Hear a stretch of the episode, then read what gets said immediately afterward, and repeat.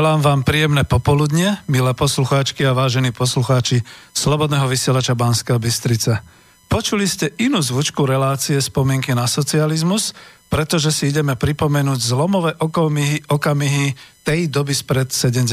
rokov. Áno, aj vtedy sme existovali, aj vtedy tu boli dejiny a história rozhodne pre nás nezačala 17. novembrom roku 1989. Tak ako sa striedajú epochy, strieda sa aj výklad o nich a o ich prínosoch. Vôbec o tom, ako sa stali. Výťazí epochy tvoria legendy a keď skončila jedna legenda, výťazne ju prekoná iná legenda. Tá legenda, ktorá sa tu traduje už 29 rokov o februárovom komunistickom puči. Hm. V tejto relácii série spomienky na socializmus, poradové číslo 25, Budeme teda spomínať na udalosti z pred 70. rokov a to trochu iným pohľadom. Už 29 rokov tu počúvame antikomunistický pohľad na vec, fakty z histórie sa krivo interpretujú a tak sa aj uvádzajú tak v takom svetle a v takom poradí, že to má strašiť detičky otrlé z tých seriálov z Karimov či Vreskot a podobne. Prosím, ak ste zabludili k tejto relácii ako antikomunisti, tento raz v dobrej viere varujem, toto počúvanie škodí vášmu zdraviu. Radšej nepočúvajte, ale takisto ani my nebudeme príliš počúvať e, niektoré také vyhlásenia plné nenávisti a zlosti, pretože ak, tak nás počúva určite aj NAKA, takže pozor, zákony platia pre všetkých. Aj pre vás, ktorí budete v nenávistných emóciách a budete sa chcieť takto nejako vyjadriť. Spoza mikrofónu vás oslovuje dnes Peter Zajac Vanka váš dobrovoľný redaktor a technik v jednej osobe. Vysielame zo štúdia Bratislava a dnes som opäť aj moderátorom, pretože tu mám hostí. A keďže tu mám hostí a vysielame zo štúdia Bratislava, môžete kľudne potom e, volať. E, ak sa rozhodnete zavolať do štúdia, tak sú tu telefónne mobilové čísla 0950 724 963 ja to ešte uvedem, je to aj na webovskej stránke. Ale vážne prosím, nehajte nám čas na rozbeh relácie a keďže tu budú až traja hostia, ktorí tu so mnou dnes sedia, priestor otvoríme pre vás tak, ako e, to väčšinou býva zvykom pri týchto väčších besedách po prvej hodine relácie. Mailujte nám inač na známu adresu studio zavináč slobodnyvysielac.sk a ak ste na webe, tak kliknite na zelenú ikonku otázky do štúdia.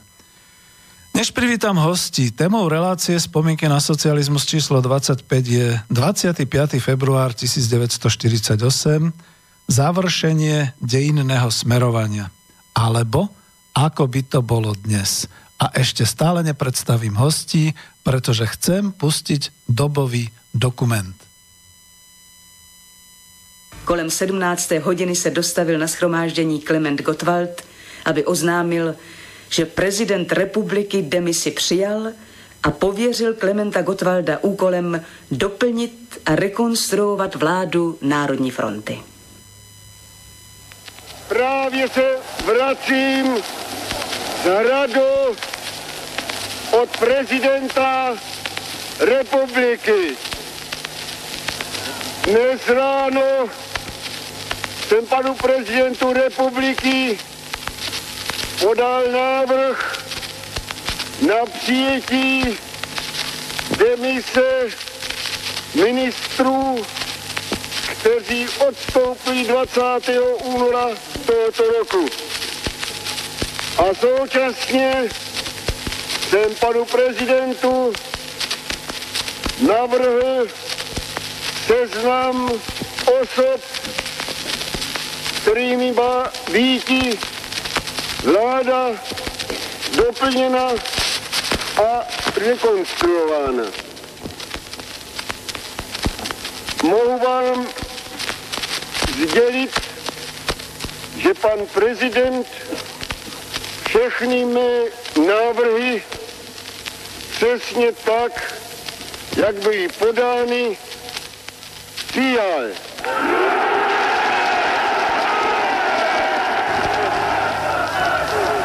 Takže takto bol oznámený dňa 20. Febru- 25. februára roku 1948 konečný verdikt ukončenie vládnej krízy vlády Republiky Československej. Počuli ste autentický prejav a k tomu ostatnému sa samozrejme budeme vyjadrovať a budem tu hovoriť s hostiami, ktorých dneska mám. Vďaka Bohu a som veľmi rád, že ste prišli. E, ďakujem veľmi pekne, takže neviem, ktorým poradím začať, ale dobre, e, je cez takto mikrofón Peter Dinuš. Dobrý deň. Uh, vitaj, Peter Dinuš, my sa všetci týkáme, takže ja to tak poviem. Aj ťa uvediem, alebo len proste si aktivista.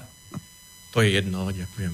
Dobre, si vedecký pracovník ano. Slovenskej akadémie vied, ústav politických vied. politických vied, takže je to človek vedec, veľmi renomovaný v tejto oblasti a zaoberáš sa touto našou históriou, takže uh, potom samozrejme budeš mať slovo a budem veľmi rád, keď budeš môcť hovoriť. Ďakujem. Takže ďakujem. Ďalší je tu Karol Fajnor, takisto si týkame, čiže vitaj Karol. Príjemné popoludne hlavne našim poslucháčom a aj tebe, Peter. Ďakujem veľmi pekne. My už sa poznáme z viacerých relácií. Naposledy si tu bol na uh, vysvetlení, aký význam mala námorná doprava pre Československo takže nebudem ťa nejak takto ďalej vysvetľovať, ale som veľmi rád, že si tu a takisto potom budeme môcť diskutovať. Takisto tuto bližšie ku mne sedí Juraj Janošovský a srdečne ho vítam, pretože ja som s ním už dlho žiadnu reláciu nemal, takže vítaj Juraj, takisto si týkáme. Ahoj Peter, ja som tu naozaj v tvojej relácii poprvý raz a verím, že budeme všetci tak mudro hovoriť, že poslucháčov Slobodného vysielača porúkneme k tomu, aby nezabudli, že udržať toto vysielanie pri živote znamená aj prispieť na účet, ktorého sa prevádzka slobodného vysielača hradí, takže priatelia, pomôžte, nech neznie iba jeden tón, to je veľmi zlá hudba. Ďakujem pekne. A je to naozaj aj tak, že nielen, že jeden tón by mal znieť, pretože my už máme teraz po tom výročí, už je dva dní po, a e, keď si človek počúval všetky tie masmediálne relácie týkajúce sa e, februárových udalostí a februárového komunistického puču v úvodzovkách a všetkých takýchto veciach, už 29 rokov počujeme to isté. Už tu vyrástli generácie, ktoré dokonca e, sa narodili v roku 1990 a dnes sú už v produktívnom hospodárskom veku. Takto sa utvára ich verejná mienka a povedzme naozaj, my, ktorí sme trochu starší a už naši otcovia a dedovia nežijú, ktorí to všetko prežili a ktorí to všetko spôsobili, dá sa tak povedať, tí už nemajú možnosť sa brániť, takže som rád, že vznikajú alternatívne médiá, kde sa rozoberá e, táto problematika, aj táto história. E, ja to poviem kľudne, že objektívnejšie, ale vzhľadom teda k tomu emocionálnemu napätiu aj na Slovensku je to také, že keď vy poviete o, o objektívne veci tu alebo niekde v alternatívnom médiu, tak nejaké to masmediálne médium alebo nejaké tie ďalšie iné organizácie vás obvinia, že vy ste zaujatí a vy ste takí a vy ste onakí. Takže žiaľ Bohu, takto sa to nejak rozdelilo už v tej spoločnosti aj v roku 2018, že ak si budeme chcieť vypočuť nejaký názor z tej druhej strany, tak budeme musieť použiť záznam alebo budeme musieť použiť citáciu a milí priatelia, verte, že čo všetko tu povieme, to všetko sa bude citovať alebo linkovať, takže musíme e, naozaj e, byť e, schopní aj objektívne, ale aj s takouto vlastnou, s tým vlastným nejakým názorom. My sme ľudia všetci lavicového svetonázorového prúdu, dvaja z vás tu spolu so mnou zažili socializmus u nás do roku 1989, a aj tak iba z rozprávania našich rodičov vieme niečo o sprostredkovanie o udalostiach vo februári 1948. Ja som tam písal aj v takomto textíku, že kliše o v úvodzovkách komunistickom puči sa v konfrontovaní s dejinami a súčasnou situáciou už rozplynulo alebo rozplýva, lebo už to stráca účinok. po 29 rokoch takéhoto skostnatelého tvrdenia a zvýrazňovania tej emocionálnej nenávisti aj ku vlastným dejinám, treba si to tak povedať, dejinám slovenským, si plne uvedomujeme, že Slovensko je znova v problémoch. Vládne krízy v súčasnosti nie sú ničím mimoriadným, tak ako to bolo aj vtedy. Ani mocenské prostredie okolo republiky nie je nič mimoriadne, len sa možno prepolovalo. Takže teraz to nie je z východu smerom nepriateľstvo na západ, ale skôr zo západu smerom nepriateľstvo na východ. Žiadna historická, e, žiadna situácia v histórii sa neopakuje úplne, ale my už môžeme chápať, prečo naši dedovia rozhodli ísť e, sa touto cestou socializmu a vlastne komu to vadilo. Chcel by som sa ale dominantne v relácii zamerať na ten okamih, završenia dejinného smerovania spoločnosti v Československu. Že to teda nebol puč v úvodzovkách, lebo to je nenávistná floskula antikomunistov, eh, lebo však to isté hovorili už niektorí ďalší predo mnou. A my nemôžeme mať nestranný pohľad, eh, chceme vysvetliť náš názor, prečo bol február možno završením toho dejinného vývoja československej spoločnosti k socializmu a prečo bol prospešný ľudu Československa. A ja som si nastolil také okruhy, ktoré vy, chlapci, nemusíte dodržiavať, ale ja ich tu predsa len poviem, že čo sa môžeme držať. Mnohí ma kritizujú, že som redaktor, diktátor, tak neviem, či to na vás budem uplatňovať, ale snad nebude treba, lebo si rozumieme. A tie okruhy sú také. Čo vlastne predchádzalo februáru 48? Môžeme povedať. Aká bola situácia v rokoch 47 a začiatkom 48, z čoho to teda všetko vyplynulo? Druhý okruh. Tretí okruh, samotná vládna kríza vo februári 48, pretože tu sa dosť dejine prekrucuje. Ja som si napríklad všimol zábery tých vyzbrojených milicionárov už s tými nálepkami ľudové milície v tých maskáčoch. To bolo oveľa neskôr. My tam máme v Azvíze obrázok originálny priamo z toho februára, marca 48, keď pochodovali s tými puškami normálni ľudia, občania Republiky Československej, študenti, úradníci, robotníci, ženy. Čiže to naozaj vtedy bolo trošku také iné a masové vystúpenie. No a potom, až potom môžeme hovoriť o význame februárových udalostí, aj o tom, ako a čo dosiahlo socialistické Československo. A ja dám takú tému ešte takú hnusnú, že ako by to bolo dnes? Lebo veď dnes nie sú vládne krízy. Dnes nie je premiér e, v demisii v Českej republike. Dnes nemá problém vláda Slovenskej republiky vôbec udržať sa spoločne. Držia sa za gate, zašeli čo možno, len aby sa držali a aby teda sa nerozpadli a aby teda nejako pôsobili. Ale tu treba potom povedať v tom poslednom okruhu, aká je súčasná medzinárodná situácia, akého razenia sú vlády, a či je organizovaná nejaká sila, ktorá e, by bola schopná toho istého ako vtedy ľud československý. Pretože ja nesúhlasím s tým názorom, ako to bolo, že teda puč a komunisti. Ja som síce hovoril, že zaka- budeme si zakazovať takéto slova, ale používam ich hlavne kvôli tomu, lebo moji rodičia sa veľmi aktívne otec ako 22-ročný, mama ako 26-ročná zapojili do februárových udalostí a rozhodne som nemal pocit, že mám doma nejakých hrdlorezov alebo niekoho podobného. A z toho ich vyprávania ono to bolo tak nadšené, že keď otec vyprával, tak doslova ako div mu slzy nevyskočili a keď to mama vyprávala, tak jednoducho presne mala taký ten určitý hlas zrušený, pretože to bola ich mladosť to je asi všetko, čo môžem k tomu ja povedať. Jediný môj príspevok je, že e, bol som naozaj ako mládežník, e, cúcal som tie informácie o víťaznom februári z divadiel, z mass médií, vtedy z novín, aj zo školy a Uh, ako po niekoľkých rokoch už sme potom prestali vnímať nejaký víťazný február, lebo ako puberťákovia, mládencovia, dospelému, sa mi to už zdalo tiež ako také kliše takisto ako vám, mladí priatelia, sa dnes zdá nejakým kliše, nejaký ten február a februárový puč a podobné veci. Myslím, že som dostatočne zaprovokoval. Tak teraz neviem, že či chcete niekto na tú provokáciu odpovedať. Máte slovo. Tak ja by som sa prihlásil k slovu. E, chcem e, poprosiť, Peter, teba aj e, poslucháčov, že aby mi neverili ani slovo aby všetko, čo poviem, ak ich to zaujme, si preverili faktami. Lebo to, čo dnes propagandou loncuje a určuje jej charakter, tak sú názory a nálady. Ľudia, my všetci sme sa odučili pozerať na fakty. Čo bolo skutočne historickou udalosťou a čo je súčasná účelová propagandistická interpretácia. Myslím si, že ten antikomunizmus, ktorý je v spoločnosti, nie je primárne namierený proti komunistom, ale je namierený proti socialistickej skúsenosti a to je skúsenosť, že ľudia môžu žiť zo svojej vlastnej práce.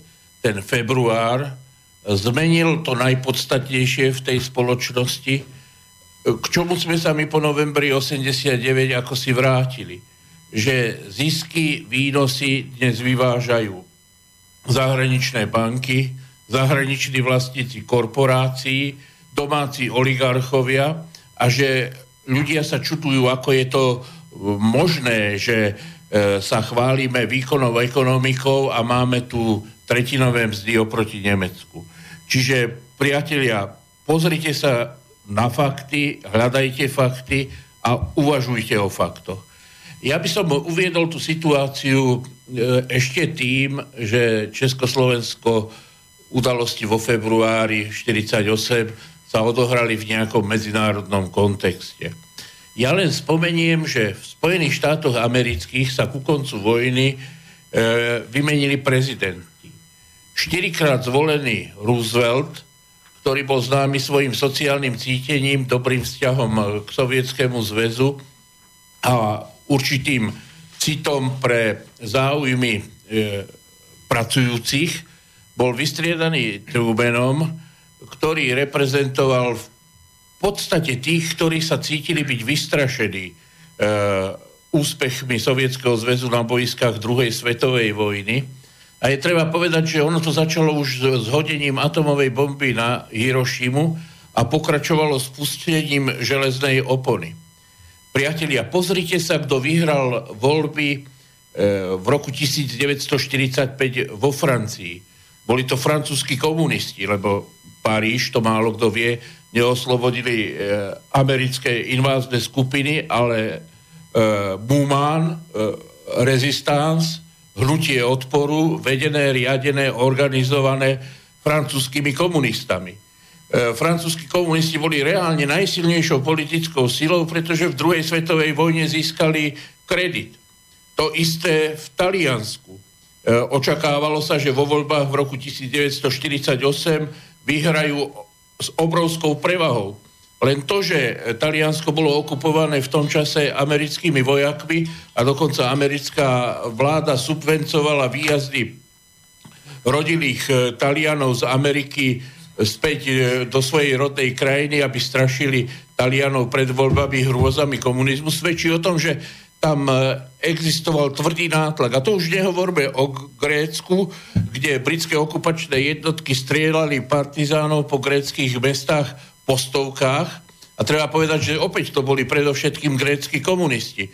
Že t, teda teror e, vládol Európou a v tom kontexte sa odohrávali udalosti aj v Československu. Československo malo pred sebou skúsenosť Francie, kde sociál-demokratický premiér Obriel e, sa zbavil komunistických e, ministrov vo vláde, pretože vládla koalícia komunisti so sociálnymi demokratmi, sa zbavil všetkých komunistov vo vláde a otočil kormidlo vývoja Francúzskej republiky smerom e, k reštaurácii kapitalizmu.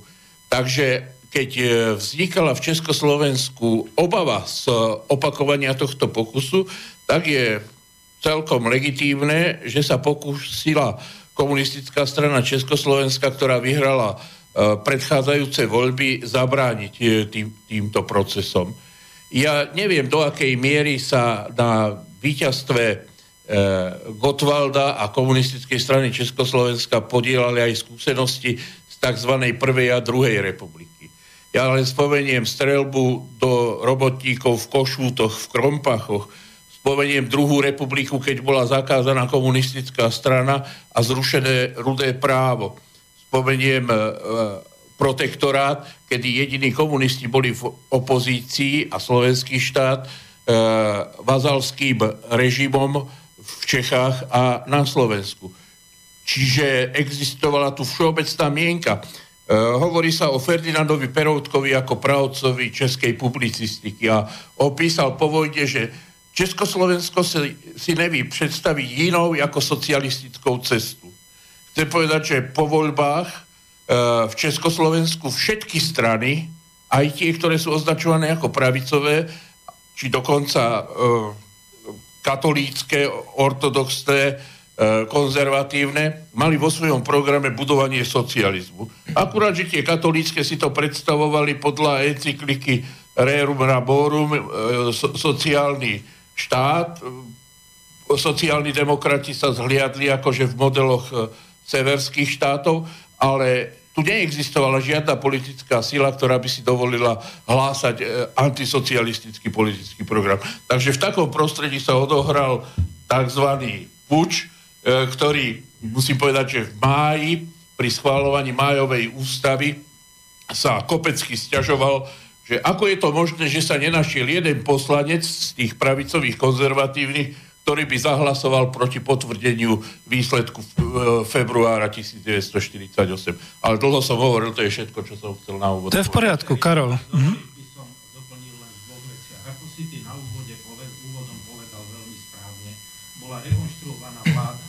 ale tá vláda nebola doplnená o komunistov. Bola doplnená len o troch komunistov a ďalší ministri boli z iných je len preto, aby si uvedomili naši e, poslucháči, ako to presne bolo. A chcem pripomenúť, keď Juraj povedal ten medzinárodný kontext, e, Peter, ty si doniesol aj to video, ktoré nám hovorilo, ako to bolo v Anglicku po 45. Ako prešli z toho warfare na welfare. V podstate v Anglicku e, po 45.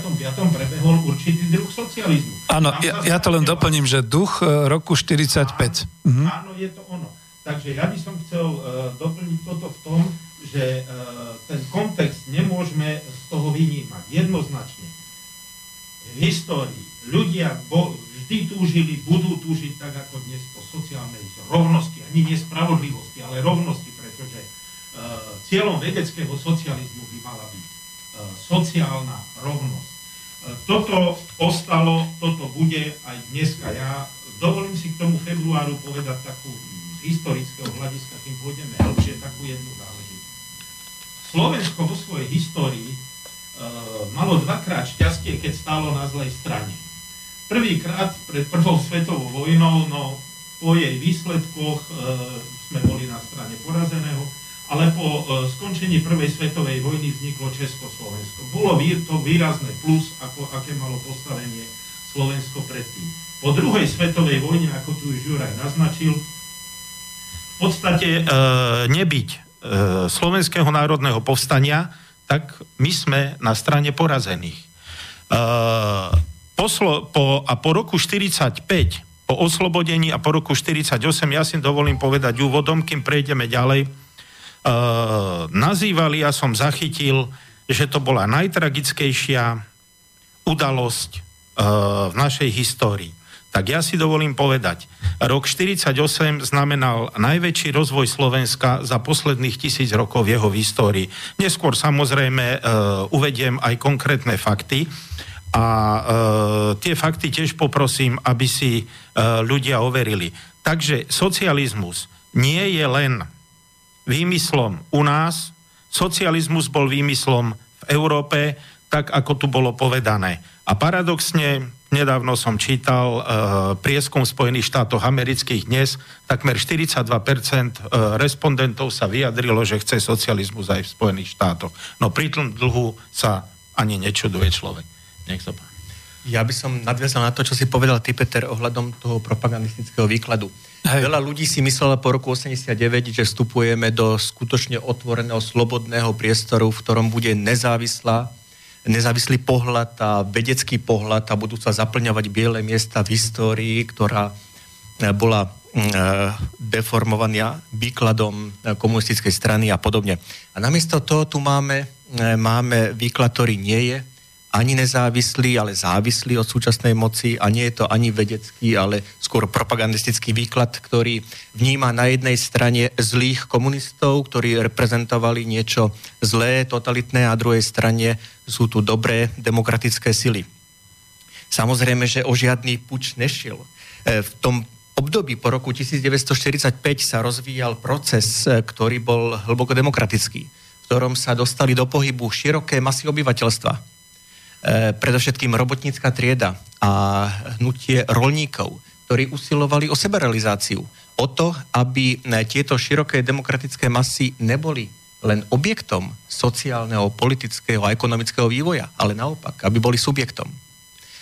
A celé to vyvrcholilo v tých februárových udalostiach roku 45, 48. E, bol to, bol to proces, bol to demokratický proces, ktorý E, vyjadroval, e, vyjadroval nejaké záujmy nejakej triedy. Ano, a tie záujmy boli proste také, aby, aby aj oni boli participienti na tom, na tom politickom, politickom vývoji. Aby sa stali nielen participienti, ale aby mohli ovládať, e, ovládať politiku, aby mohli mať vplyv na to, čo sa deje v tom štáte a nie len nejaká úzká vrstva e, bohatých, e, majetných e, vlastníkov.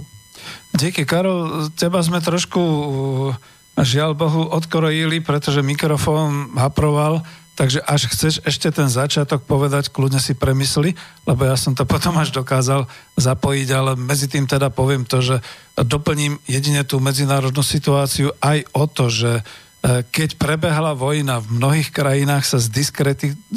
doslova došlo k tej diskreditácii tých domácich kapitalistov a podnikateľov a tých kvázi demokratických strán a politických síl, ktoré žiaľ Bohu teda spolupracovali s okupantami, s fašistickou treťou ríšou alebo aj v Taliansku a podobne. A napríklad e, ten grécky vývoj, on e, musel, vtedy neboli ani maily, ani, ani internet, aby to, aby sa to ľudia nejak dozvedali bezprostredne, ale došli až do toho 48. vlastne tie hrôzy, ktoré sa diali v Grécku, Grécko, ktoré v podstate bojovalo veľmi aktívne proti vlastným fašistom, proti talianským, nemeckým fašistom. Skoro to vyhralo, potom tam prišli britské okupačné jednotky, akože zachrániť ich a namiesto, aby ich zachránili, tak naopak vyvražďovali všetky tie komunistické bojové sily s tým, že nastolovali akúsi umelú falangu, čo teda tí ani neboli príliš pri moci. A tá zase robila dosť krvavú čistku práve medzi tými pokrokovými silami. A odtiaľ z Grécka, tak niekedy okolo roku 40 7-8 utekalo množstvo ľudí, napríklad aj tá značná emigrácia Grékov k nám. Čiže naši ľudia sa vo verejnosti dozvedeli, čo to znamená, keď začnú vraždiť tých ľudí, ktorí doteraz v podstate bojovali proti fašizmu. A to sa nám nemohlo páčiť. Karol, neviem, či chceš ešte nejak, lebo žiaľ Bohu, prvá časť mi ja, ušla. Áno, ja, ja chcem uh, zareko- je mi ľúto, že tá prvá časť, uh, ne, neviem presne, čo som tam povedal, som tam chcel spomenúť, že ten socializmus bol príťažlivý aj pre Anglicko, aj pre ďalšie štáty. Áno, chcem, tak, tak, tak. Hej. A chcem povedať ešte jednu vec, ktorá je veľmi dôležitá. Nikto si neuvedomuje aj v tom období od 48. do 89., že svojím spôsobom socializmus bol garantom vysokej životnej úrode, úrovni aj ľudí na západe pretože e, sú presné informácie, kde dostali podniky na západe príkaz, alebo dáte ľuďom mzdy a budú mať e, dôstojný, dôstojný život, alebo vám to aj tak zdaníme a vezmeme vám ich. Proste sa báli toho, že ten e, socializmus sa prevalí, tak museli trochu socializmu urobiť aj tam, inak veľmi dobre o tom píše aj pani Švihliková a tak ďalej, docentka. Takže e, svojím spôsobom dneska, keď už toto všetko padlo, nemusíme mať už ten barančí kožuch uh, na sebe alebo jahňačí. Jednoducho už uh, sa začína inak. Bohatí sú všade bohatí, chudobní všade chudobní a žiaľ, tá chudoba sa prehlbuje. My, ja teraz chcem povedať, tu z bedárov, pomocných robotníkov, vlastne ten rok 48 vyrobil lekárov, inžinierov, fundovaných robotníkov, murárov, tesárov a tak ďalej, ktorí si poctivo za, na, na svoj zarobili. Dneska z týchto ľudí sa stali 680 tisíc ľudí v chudobe, Máme viac ako 40 tisíc bezdomovcov.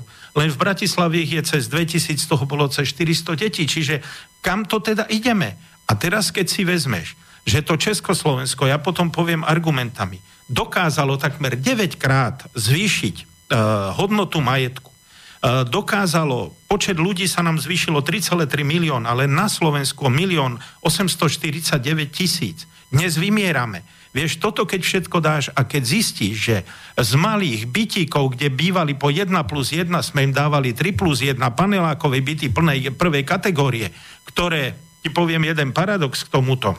Stretol som sa s človekom, ktorý bol veľmi blízko KDH, sa začal som mňou veľmi hádať, lebo bol z projektového ústavu EŠPTU, projektového ústavu a on bol za socializmu zodpovedný za projektovanie e, panelákov. A ja som mu vtedy tak povedal, že prosím ťa, prečo ste to trochu krajšie, alebo tak, čo ma ty ideš učiť tunak? Ja som bol v Paríži, keby si videl to, to nič v Paríži, no vidíte, asi ostatní neboli, tak nevedeli porovnať, ale e, tu chcem povedať iné.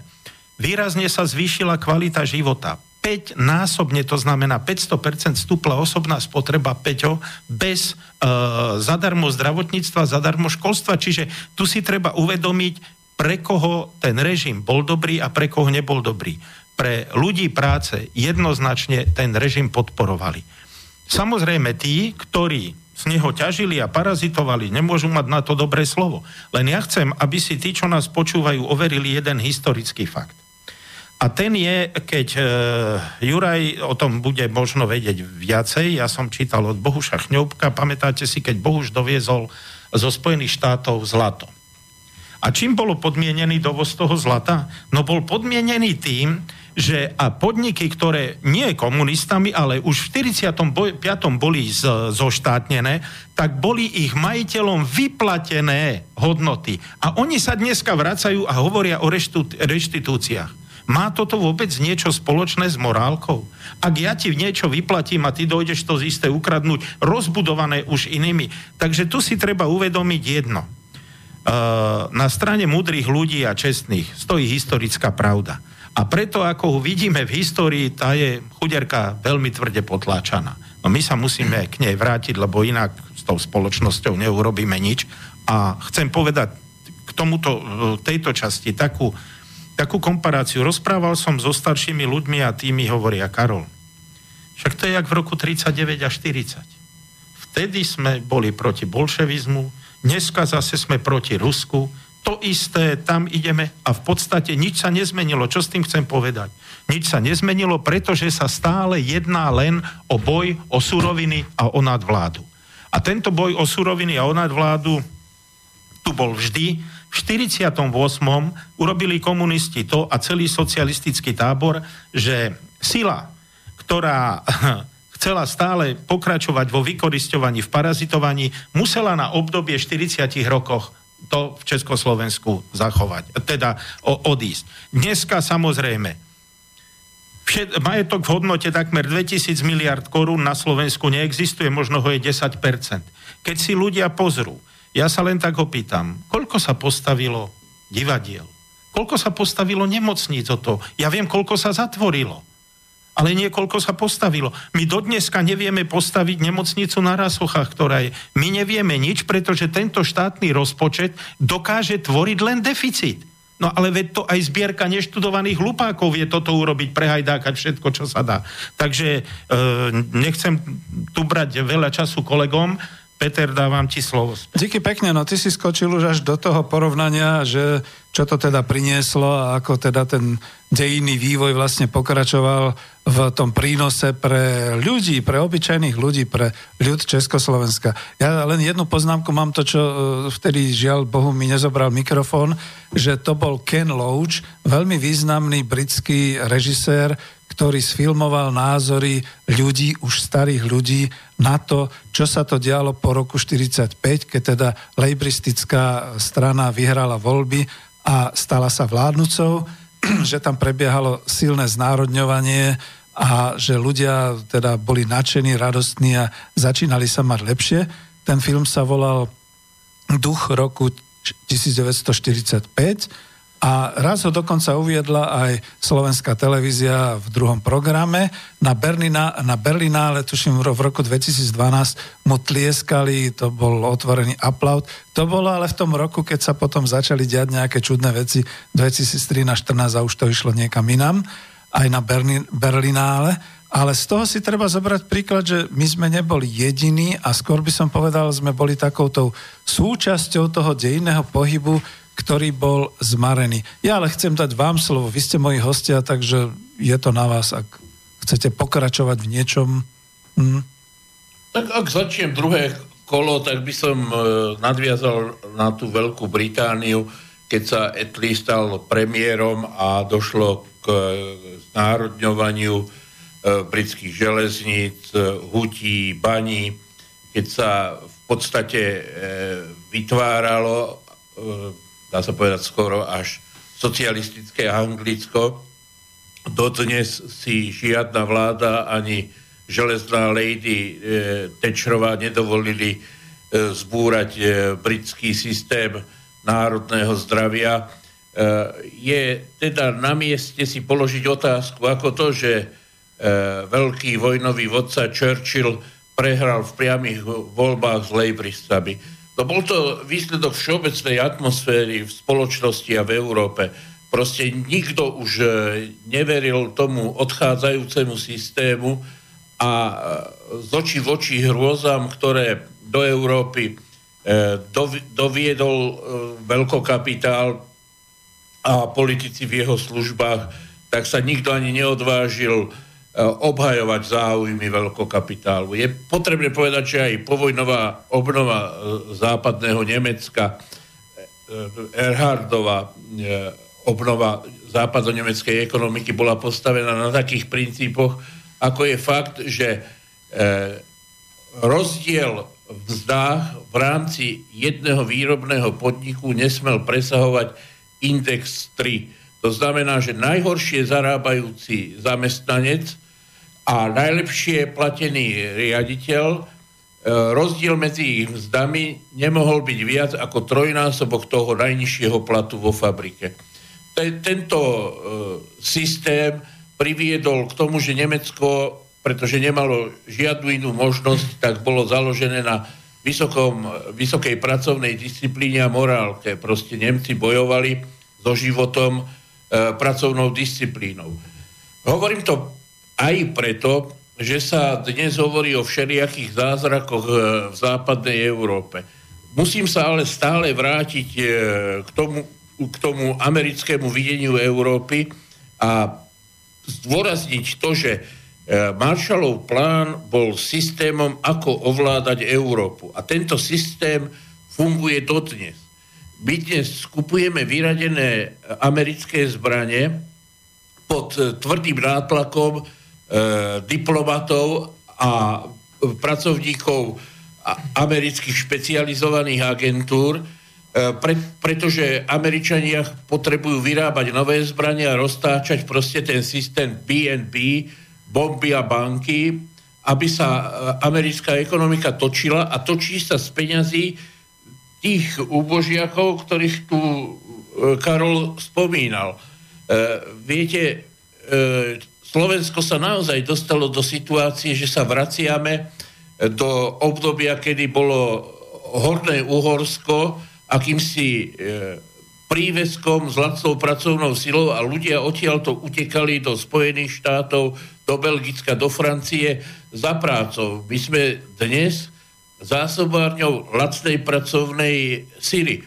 Je to tragédia, že po 40 rokoch, kedy sa Slovensko emancipovalo, kedy sa stalo inštitúciami kultúrnymi, vedeckými, priemyselnými, polnohospodárskymi, súčasťou toho najlepšieho, čím e, európska globálna civilizácia vládla, sme dnes e, zásobárňou a vláda rieši problém, ako vychovávať e, hlúpych absolventov schopných stať iba pri montážnych linkách francúzských a korejských automobiliek. My sa dostávame do absurdnej situácie, že Slovensko v podstate nielenže vymiera, ale zaniká ako nejaká, nejaké spoločenstvo. A e, je mi čudné vidieť tých e, kolaborantov e, v exekutíve, v politických stranách, ktorí sa tvária, že sú inteligentní a pritom sa zúčastňujú na tejto genocíde vlastného národa. Ja si myslím, že nedocenujú e, to známe biblické, že Božie mlyny melú pomaly, ale isto. Veď môže nastať doba, že niekto začne zúčtovávať tieto tieto zločiny proti ľudskosti v, to, v tej e, najhlbšej podstate. Pretože ak e, u nás dnes spávajú deti e, vo výmeníkových staniciach a učia sa do školy pri sviečkách a zohrievajú sa e, pri e, pieckách na tuhé palivo, tak e, si myslím, že sa dostávame e, mimo Európy. Geograficky nie, ale kultúrne, civilizačne áno. E, ja sa ešte pristavím pri Churchillovi. Churchill bol Trumanom použitý na známy fultonský prejav a spustenie železnej opony. Totiž Truman si uvedomoval, že nemôže prísť sám s takouto doktrínou, pretože v tom čase e, v Amerike fungoval z víťazného sovietského zväzu. Stalin bol vyhlásený za osobnosť roka v Tajme ako najvýznamnejšia osoba toho roku a Truman si uvedomoval, že spustiť železnú oponu nie je schopný sám. Využil egocentrika, trošku notorického alkoholika, ctiteľa e, cigár e, Winstona Churchilla, ktorý bol urazený na to, že ho vlastný národ vyhnal z, z domu a prišiel teda rečiť študentom na Fultonskú univerzitu a de facto spustil železnú oponu je potrebné povedať, že pritom zohrávali úlohu aj udalosti v Československu a následne e, dôsledkom bolo vytvorenie Severoatlantickej aliancie. Je to katastrofa, že takýmto spôsobom sa vyriešili rozdielne názory na to, akým spôsobom sa civilizácia v ďalšom období má uberať. Tragédia, ktorá postihla predovšetkým nás na Slovensku, pretože sme prišli, e, a nechcem teraz vymenovať závody Slovenského národného povstania žiad nad, nad Hronom, e, východoslovenské železiarne, ferozliakové závody na Orave. E, je taká hrubá knižka Slovenskej akadémie, vie, čo všetko sa na Slovensku vybudovalo za tých 40 rokov. Doporučujem každému vyhľadať si ju a pozrieť si, ako to s tou industrializáciou, s priemyselňovaním a modernizáciou Slovenska vyzeralo, lebo z mojich úst to môže byť propaganda, keď to uvidíte na vlastné oči, tak vás obleje pod, o čo všetko sme sa vlastnou hlúposťou za posledných 25 rokov pripravili. Ja by som len doplnil, že termín železná opona, ktorý použil vo Fultne v roku 1946 Winston Churchill, bol termínom Josefa Goebbelsa, nacistického ministra propagandy. Ale mm, e, Juraj, aj Peter, vy ste tu hovorili za ten prípad Veľkej Británie, že tam prišlo k zoštátňovaniu a k využívaniu prvkov e, plánovaného hospodárstva. E, isto, že to viedlo k socializácii alebo k narúšaniu toho kapitalistického hospodárstva, ale neviedlo to k socializmu. Situácia v Československu bola trochu iná. Komunistická strana Československa ktorá bola masovou stranou v tom období. E, po roku 45 mala vyše milióna členov. Komunistická strana Slovenska mala okolo 120 tisíc členov. E, boli masové strany, ktoré mali v programe vystriedanie kapitalizmu s socializmom. Ľudia vedeli o tom, že sú to strany, ktoré sú napojené na, na sovietský zväz, že proste majú iné predstavy o tom, ako má vývoj v Československu ísť na rozdiel od iných strán. E, v tej prednovembrovej historiografii sa hovorilo o tom, že v Československu vypuknutím Slovenského národného povstania začína nejaká revolúcia, národná a demokratická revolúcia, ktorá potom prerastá v revolúciu e, socialistickú. E, ľudia predpokladali, že odbúraním kapitalizmu, s ktorým mali zlé skúsenosti, pretože Prvá republika nedokázala vyriešiť sociálne problémy E, Prvá republika bola známa partajníctvom, ďalej tu bola negatívna skúsenosť tým, že v Níchove západné kapitalistické mocnosti zradili Československo. Zrada. Zrada. Že ten kapitalizmus nedokáže vyriešiť ich e, sociálne problémy. E, preto e, komunistická strana, e, Československá komunistická strana Slovenska mala pod podporu. Nielen zo strany robotníckej triedy, ale zo strany veľkej časti e, rolníkov, e, pretože e, komunisti chceli realizovať program e, v záujme najširších vrstiev obyvateľstva. E, jednak e, rolníkov, e, kde navrhovali e, parceláciu pôdy a pridelovanie pôdy rolníkom a jednak e, proste znárodňovaním. E, takže tá cesta, cesta e, k socializmu bola iná ako vo Veľkej Británii. Je pravda, že e, sú tu dve obdobia, aj čo sa týka Československa, aj západnej Európy, že mm, v rokoch 1945 až 1947 bola určitá autonómia Československa, čo sa týka uvažovania o nejakej samostatnej ceste k socializmu. Ale potom, čo Truman vyhlásil v marci 1947 Trumanovú doktrínu a začal v máj, júni realizácia Marshallovho plánu, bolo jasné, že Európa sa rozdeluje na dva, na dva protikladné bloky. Áno, v máji 1947 boli vytlačení z francúzskej, talianskej, belgickej vlády komunisti. E, došlo k realizácii Marshallovho plánu a vo východnej Európe um, už proste sa neuvažovalo samostat, no, o samostatnej ceste k socializmu, ale bolo nutné reagovať na tie kroky, ktoré sa diali v západnej Európe.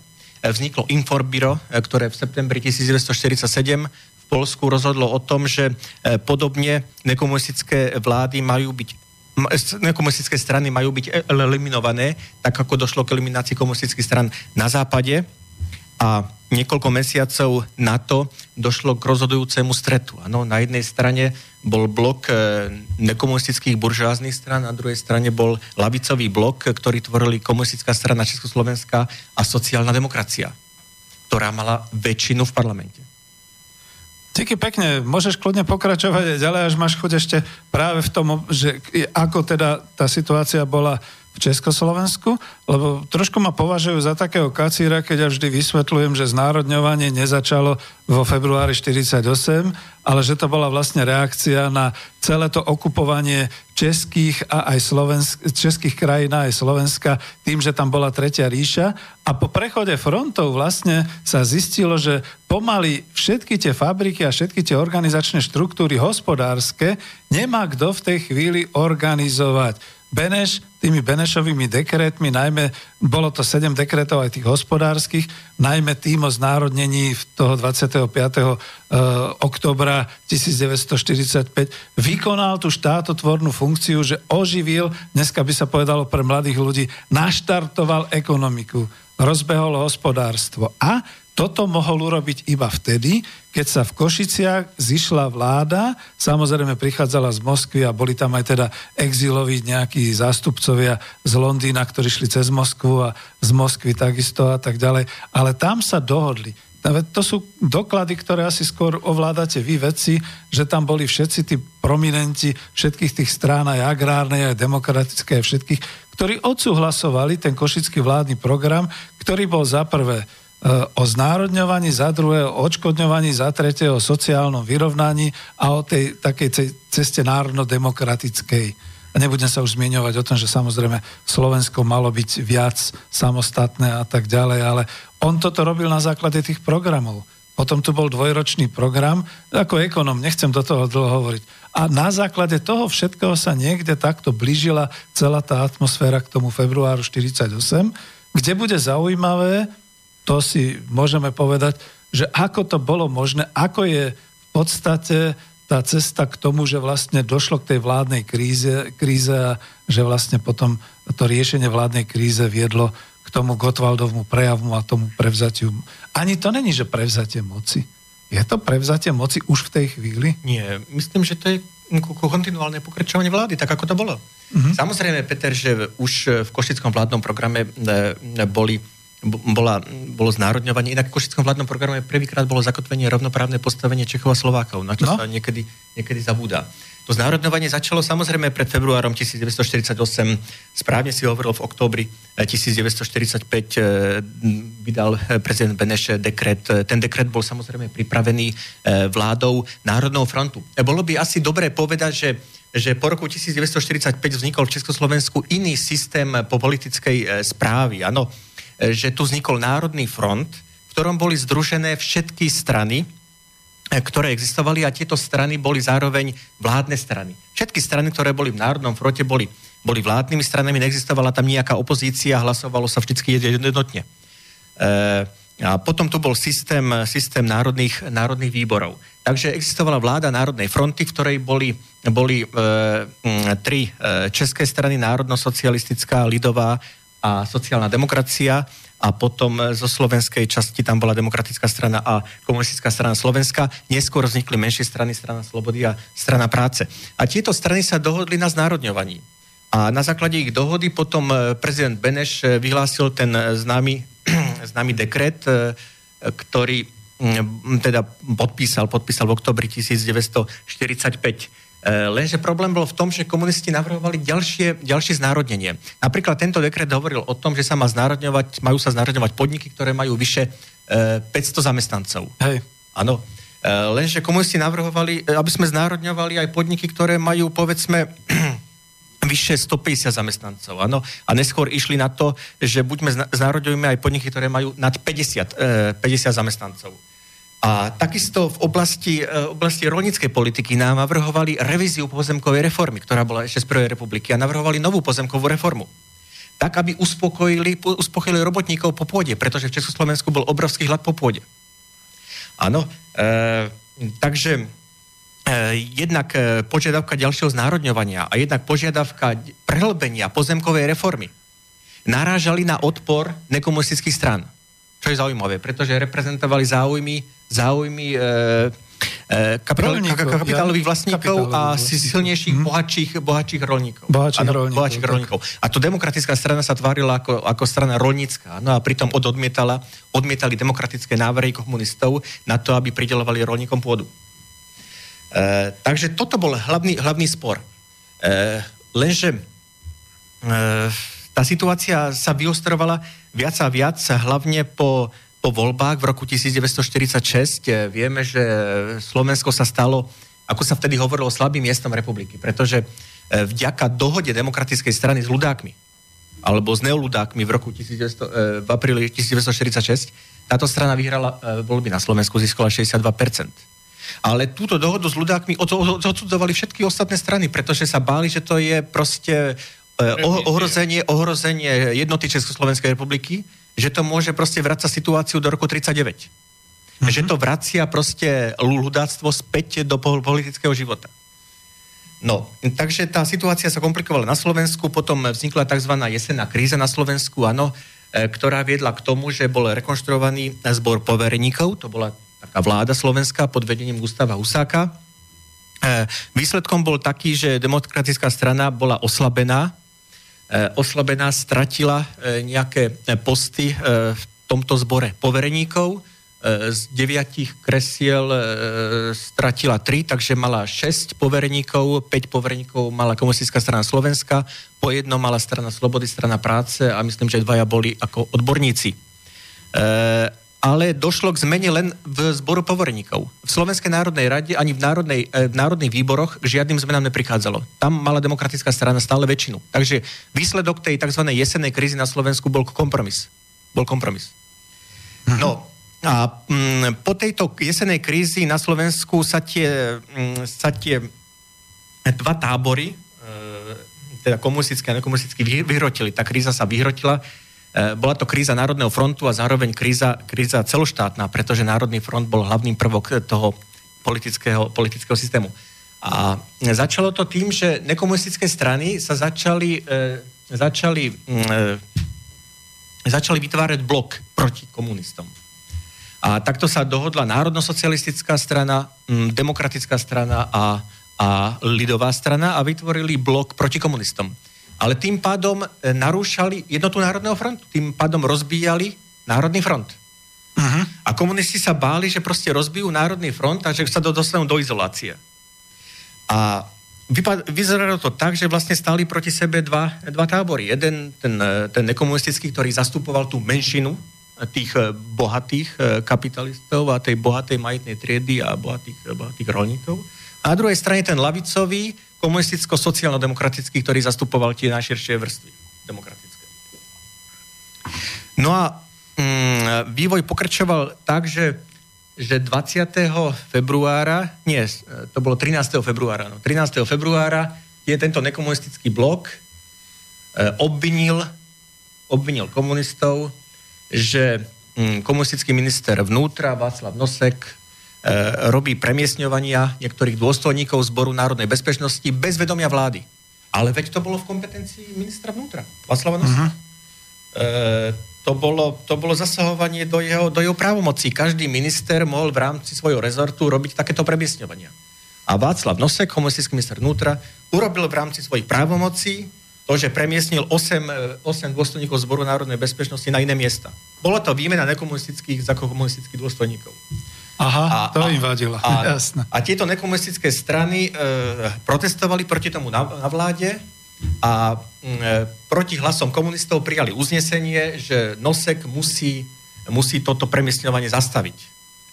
No ale Nosek nebol prítomný na vláde, pretože bol chorý. A oni trvali na tom, že musí byť splnené uznesenie.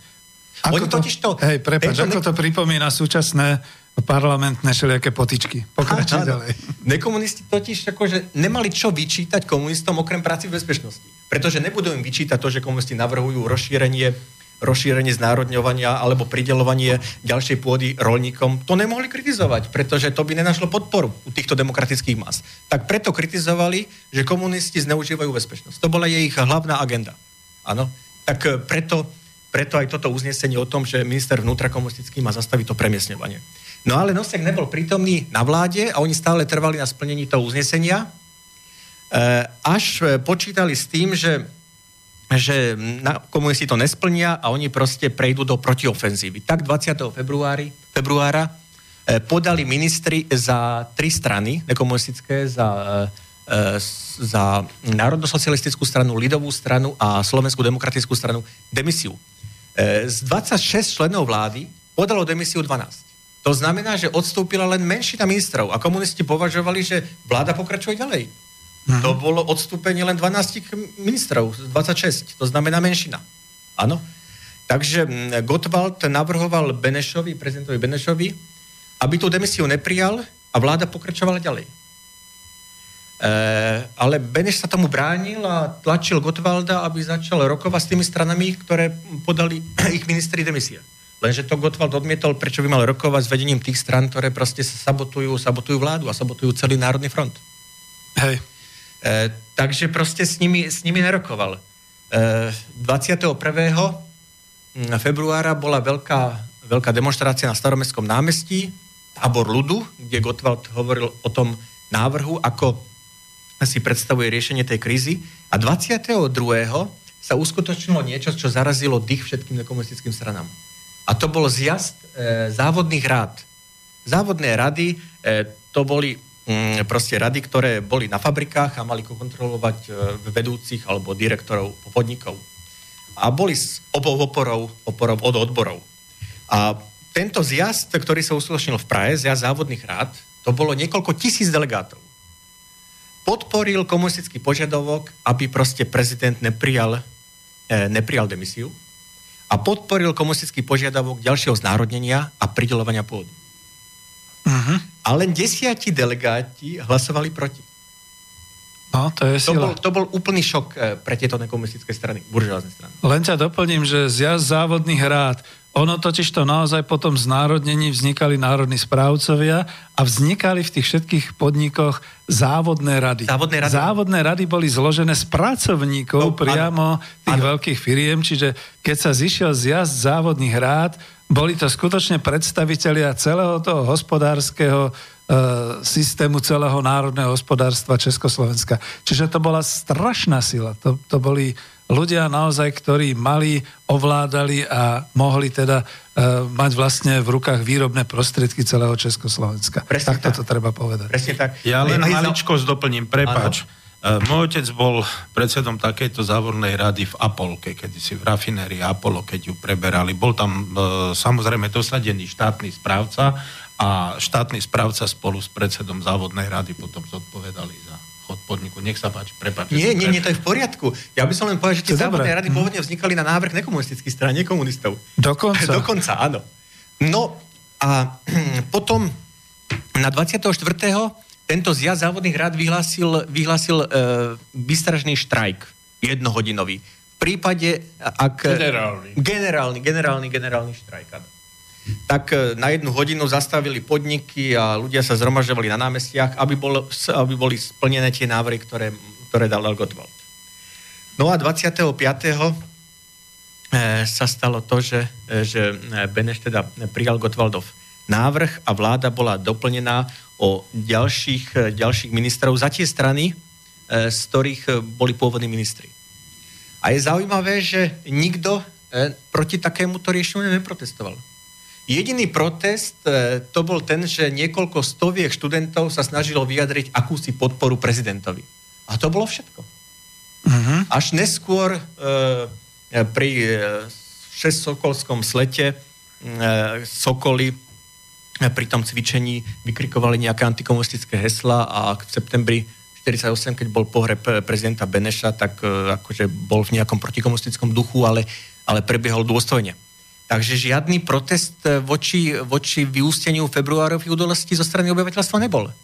V máj, e, riešenie, komunistické riešenie, E, bol, bolo odsúhlasené parlamentom. Nová vláda bola odsúhlasená parlamentom aj program. A v máji boli voľby, e, kde nekandidovali jednotlivé strany, čo nebol návrh komunistov.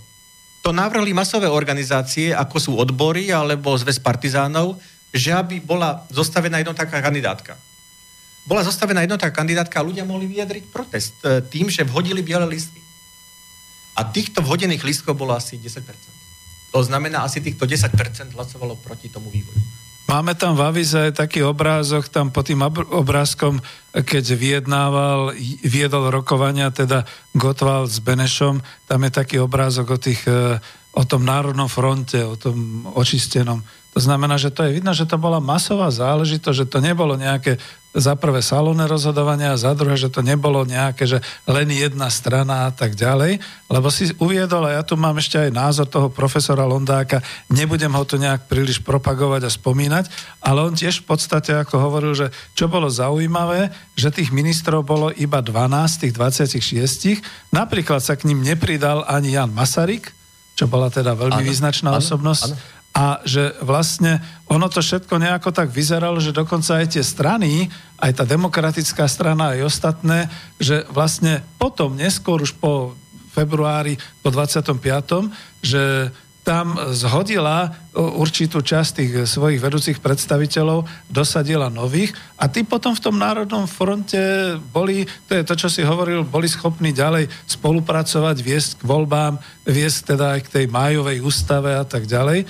A moje jediné doplnenie, už ti dám slovo, že vlastne ono, ten prúšvih bol, že prezident doktor Beneš zomrel v septembri, začiatkom septembra 48, takže tam možno sa niečo pohlo aj v takých tých personálnych veciach. Nech sa páči, Juraj. E, ja som chcel e, v podstate ten obrázok kolorovať aj tým, že v tých stranách, ktoré Peter spomína ako nekomunistické, tak e, v rokoch 47 47-48 vznikali lavicové krídla, že tie strany sa štiepili a vo vnútri tých strán mohutneli, e, dá sa povedať, že prosocialistické sily a e, je pravdou, že komunistická strana Československa mala v podstate online informácie o tom, čo sa v kuloároch jednotlivých strán deje, pretože tie lavicové bloky jednotlivých e,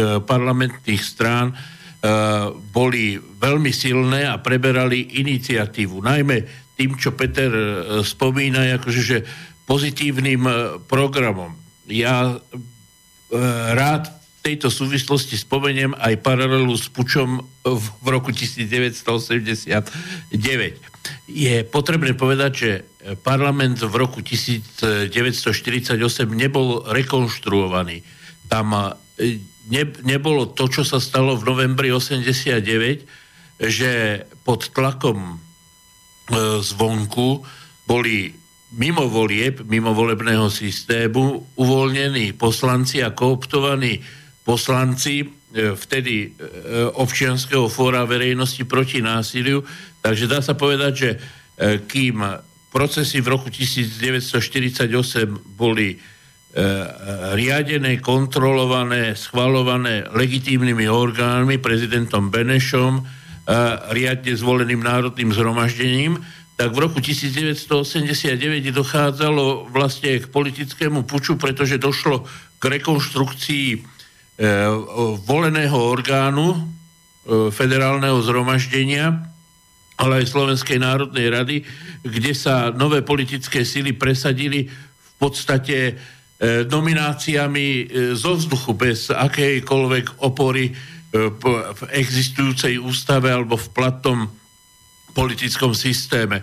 To už nebudem hovoriť o takých paradoxoch, ako že Klement Gottwald, keď bol zvolený prezidentom, tak absolvoval nástupnú omšu, ktorú slúžil pražský arcibiskup. Len tedeum, len tedeum, nie te, Len tedeum. Len tedeum.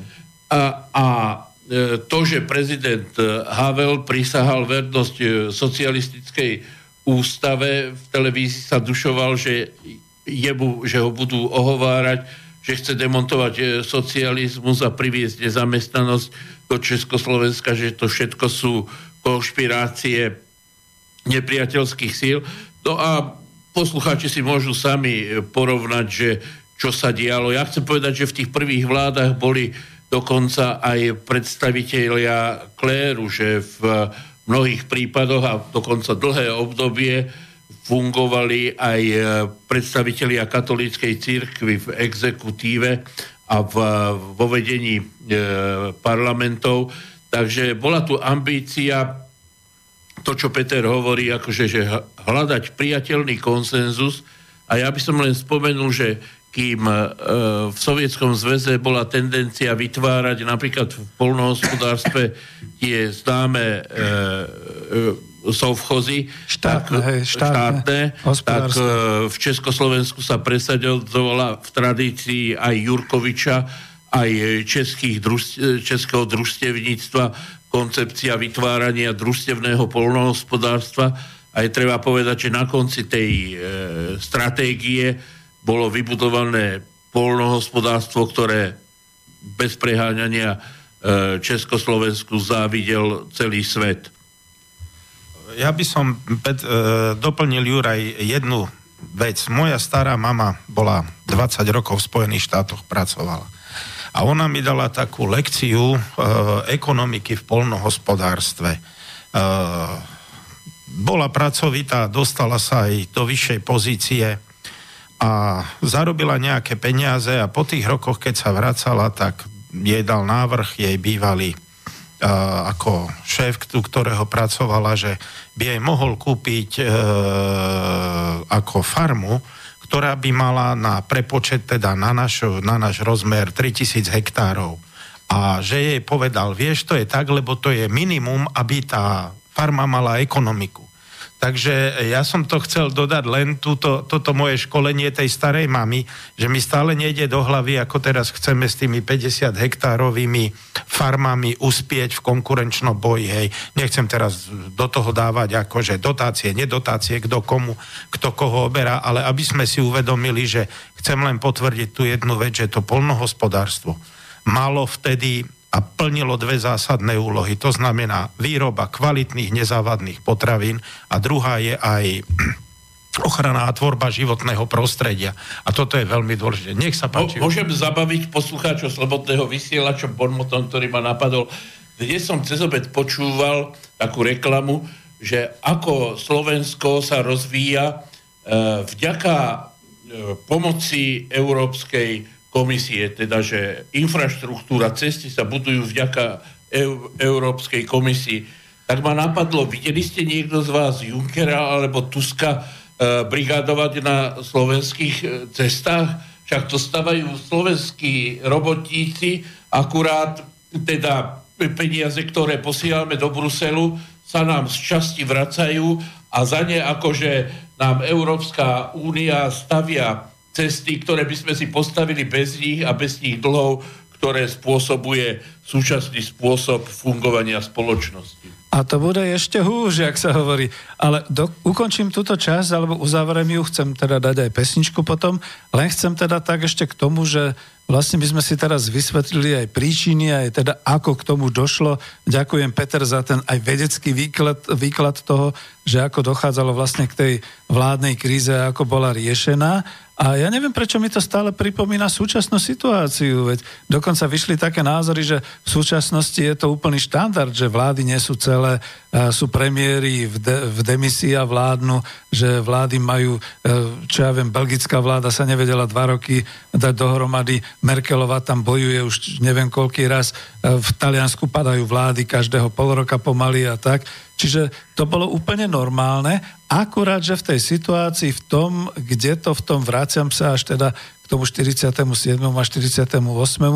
Ty si vlastne, Juraj, veľmi dobre vlastne tam definoval od toho fultonského prejavu a vyhláseniu studenej vojny k tomu, že vlastne ten americký maršalov plán okrem tej pomoci Európe a okrem tej pomoci sebe samému, America First, pretože najviac z toho mali samozrejme Američania, mal ten politický nástroj, že on vyslovene dával úplne jasné ultimátum. Zoberiete našu pomoc a vyhodíte komunistov z vlády respektíve zoberete našu pomoc a budete sa orientovať sem k nám, sem na naše trhy. My vám budeme dodávať. My vám síce požičiame, ale vy musíte u nás kupovať a tak ďalej. Veď ako nič nové na svete aj v roku 2018, keď sa to tak zoberie. A v tej chvíli, keď krajiny ono, niekde to tu mám, čiže dalo by sa hovoriť, odmietli Maršalov plán, pretože to nebolo iba Československo, ako to naši kritici hovoria.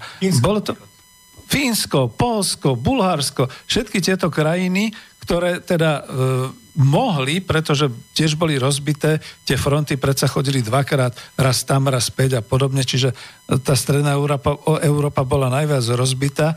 Keď zistili, že v čom je to e, ten diabol, že teda budú musieť vlastne prijať tú orientáciu a tak ďalej, po tej vojne, po tej vojne, keď videli Mnichovskú zradu, keď videli všetky tieto veci, tak oni samozrejme e, nejakým spôsobom predsa len e, sa, ani nie, že orientovali na východ.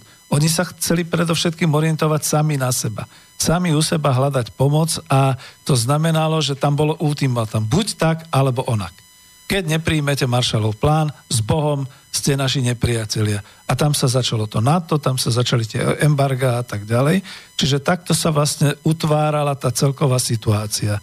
No u nás zrejme až to začalo spôsobovať potom, potom máji, tam bola tá majová ústava, potom tie ďalšie mesiace, že e, sa zostrila tá situácia. Ale moja otázka je, dám pesničku, len popremýšľajme, že ako to potom bolo ďalej, ako sa zostrovala tá situácia e, tým spôsobom, že dochádzalo k nejakým, ako spomínajú, e, roztržkám, respektíve, že dochádzalo ku e, ná, násilnému odchodu a násilnému a úteku a všetkým týmto veciam, ako to hovoria súčasné médiá. Či chceme pokračovať hovoriť? Pe, Peťo, ja len jednu malú poznámku a tiež som o tom nevedel. Dodnes sú nám Američania dlžní, keď sa stavali východoslovenské železiarne Košice, ako Juraj spomenul, tak bola jedna väčšia, myslím, valcovacia stolica zakúpená v Spojených štátoch amerických. Samozrejme, podmienky boli také, že sme peniaze museli poslať dopredu. Peniaze sa poslali dopredu, valcovaciu stolicu dodnes, hoci už je to US Steel, tu nemáme. Takže aby si každý uvedomil, že o čom to bolo, že to bol skutočne boj, ktorý nie je nič nový, bol vtedy, bol po vojne a hlavne je teraz. A chcem povedať jedno. Uh, pomohli nám postaviť vtedy socialistické štáty, tieto VŽ, a tieto VŽ uh, mali rok e, pred privatizáciou, keď ich sprivatizoval Mečiar, ešte 4 miliardy slovenských korún zisku. Koľko ich dnes musíme e, dotovať? Toto by som e, dal, nech si aj naši poslucháči e, overia toto, čo som povedal. A teraz zistia, v, pán prezident e, Schuster povedal, viete, tam bola prezamestnanosť. Tak som si pozrel, že až 24 tisíc ľudí tam, keď predstav si, pracovalo tam až 24 tisíc ľudí, a ten podnik bol v zisku. Ako je možné, že dnes pri 10 tisícoch teda nie je v zisku? No, vieme, je to odplyv kapitálu takže to potom po prestávke. E, sú to trhy, sú to transfery, ale dáme takú pesničku, ktorá charakterizuje to obdobie snáď už po roku 48 a ako nebude sa mnohým páčiť, ale ty nás nepočúvajú. Nám, čo sa páči, tu pustíme.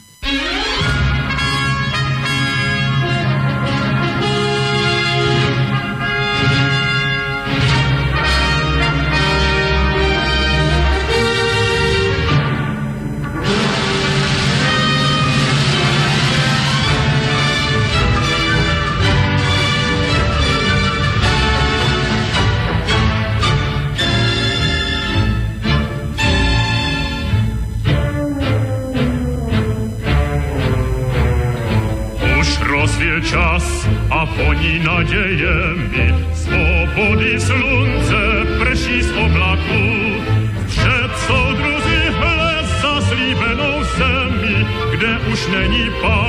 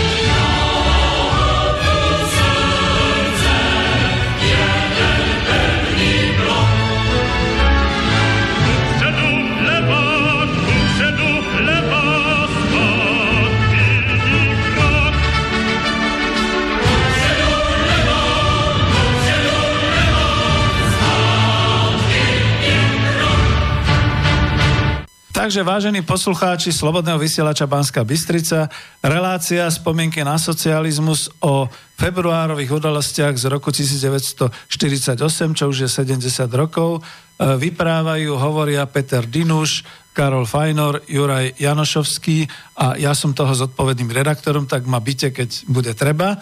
Celá táto pesnička nás uviedla už do obdobia po februári 1948, ale vzhľadom k tomu, že už sú tu aj nejaké maily a e, chceme trošku ako komunikovať aj s vami, ak zavoláte, samozrejme, ja dám zatiaľ tieto maily, ktoré prišli, takže prvý mail e, tu ho mám, počkajte. Ja som si ho sem vyťahol a nakoniec ho neviem nájsť. Nevadí. Takže mail. E, pán profesor Husár nás pozdravuje a píše, vážení páni, ďakujeme vám, ďakujem vám za fakty, za fakty, e, ktorými ste opreli svoje tvrdenia. Po 10 ročia nám predstavitelia revolúcie v úvodzovkách z roku 89 vyzdvihovali, zidealizovali kapitalizmus, akýsi protipol socializmu, až tak mocne, že ľudia uverili a tak si mnoho alebo možno neradi pripúšťajú sklamanie. Ba nám aj zaviedli také pekné ekonomické pojmy ako finančný útes či rovná daň. A my ich poslúchame a velebíme už ani Boh nevie, či máme krízu a či nie. Ďakujem pekne, pán profesor, tak vidno, že nás počúvate.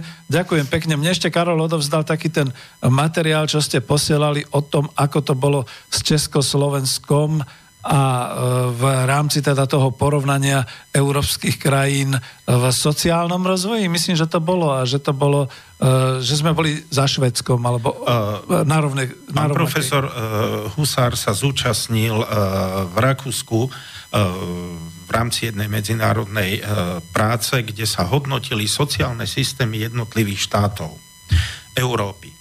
A na prvom mieste z hľadiska sociálneho systému skončilo Švédsko. Na Aha. druhom mieste Československá socialistická republika. Toto som len chcel doplniť, nech sa páči. Áno, my s pánom profesorom vedieme relácie, takže pozdravujem vás ešte raz, ďakujem, že počúvate a áno, my aj budeme potom vlastne viac ďalej ešte hovoriť aj o takých veciach, že v čom teda ten československý vývoj, čo priniesol aj z tej sociálnej a hospodárskej úrovni uh, Československu ako takému lebo ono sa to väčšinou porovnáva potom trošku ako nejak čudne s nejakými tými krajinami, ktoré boli obdarené tým Marshallovým plánom, ale už sme si povedali, že ako to teda, aké podmienky ten Marshallov plán mal. E, je tu ešte jeden mail v tejto chvíli, čítam, e, Pavla. Musím si to zobrať na mikrofón. Pavol píše, Dobrý deň, ďakujem za reláciu spomienky na socializmus. Je pre mňa veľmi zaujímavá ako pre 18-ročného študenta. Aký kontrast je medzi vašim rozprávaním a učebnicou dejepisu? Ďakujeme pekne, veď to je to. Chcel by som sa opýtať, ako je to s obeťami komunizmu, ktoré pri každej spomienke média pripomínajú? Podľa čoho boli odsúdení, koľko ich bolo a samozrejme chcem sa spýtať na Miladu Horákovú. Ďakujem. Uha, no páni, je to vaše. Uh, dobre, ja by som skúsil s pani Miladou Horákovou. Jej históriu si tiež naši poslucháči môžu preštudovať, nie je problém. Bola odsúdená súdom uh, popravená. Do roku, od roku 45 do roku 48, teda ešte pred vzatím, prevzatím moci komunistami, ako sa hovorí, Eh, bolo popravených viac jak 3000 ľudí, ktorí či za spoluprácu s fašistami, či na geno, eh, proti genocíde a tak ďalej. Ale teraz k Milade Horákovej. Uh, ja som sa narodil v roku 54, takže neviem povedať, či ten súd, lebo som tam osobne nebol, ale pani Semelová, poslankyňa bývala za KSČM, povedala, že ten súd prebehol úplne v súlade so všetkými štandardami. Tak ju v Prahe postavili pred súd. No ale záver toho Mestského súdu v Prahe bol taký, že súd s pani Horákovou bol úplne legitímny, úplne právne v súlade a pani Semelová bola o, teda oslobodená spod obžaloby krivej, krivých obvinení a tak ďalej. Ale ja by som chcel dať všetkým, ktorí by radi toto dali na správnu mieru a spravodlivosť pritiahli. Viete, starý Ruml, otec e, ministra Rumla, e, bol v tom čase redaktor Československého rozhlasu a bol samozrejme členom KSČ. A ako redaktor Československého rozhlasu vyzýval všetky pracovné kolektívy, aby žiadali trest smrti pre Horákovu. Takže ja si myslím, starý Ruml ešte žije, mladý takisto, treba ho zobrať, opýtať sa ho, prečo to urobili a tak ďalej. Nám je ľúto každej obete, ale ja chcem povedať teraz jednu takú zásadnú vec. Uh, na Slovensku. Vieme, že Slovensko, a bolo to krátke obdobie, bolo vázalom fašistického Nemecka. Poslalo viac ako 50 tisíc ľudí, teda divízia mala vtedy číselnosť 15 e, tisíc, zhruba teda 30, ale tým, že sa točili, tak na východnom fronte podľa štatistík sa zúčastnilo takmer 50 tisíc ľudí. Našťastie tam boli čestní, ktorí prešli na druhú stranu, pochopili, ale žiaľ, máme aj temné dejiny a tými sú tí, ktorí plnili slovenské vápenky. 4,5 tisíca ľudí, od detí cez starých ľudí bolo povraždených po, povraždených po prechode frontu. Ja chcem povedať jedno k tomu. Mnohí, ktorí boli potom súdení a došlo sa na nich náhodou pri asanácii jednej budovy, kde boli nájdené dokumenty POHG a Gestapa, tak sa našlo. Zabil som ich 45 dneska, dostal som flašu slivovice a 200 korún keď ich súdili, tak plakali, lebo už mnohí mali rodiny, mali vtedy 18 rokov. Kňaz im dal za to rozrešenie. Treba si uvedomiť ten kontext, akom tí ľudia žili. Teraz sú to ak, ako sa hovorí, obete komunizmu, no to potom obeťou komunizmu môže byť aj Hitler, keby sme to takto brali. Takže všetci, ktorí boli nevinne odsúdení, Juraj potom určite povie, bola rehabilitačná. Ono aj Gustav Husák, ktorý povstanie organizoval, aj ten bol odsúdený. Takže tu si treba jednoznačne nájsť práve pravdu a sa to zahmlieva. Pretože dneska sa dávajú medzi nevinne odsúdených asi takí, ktorí e, mali manko samoobsluhe, bol odsúdený za to Manko, no ale on je dneska politický, lebo to sa...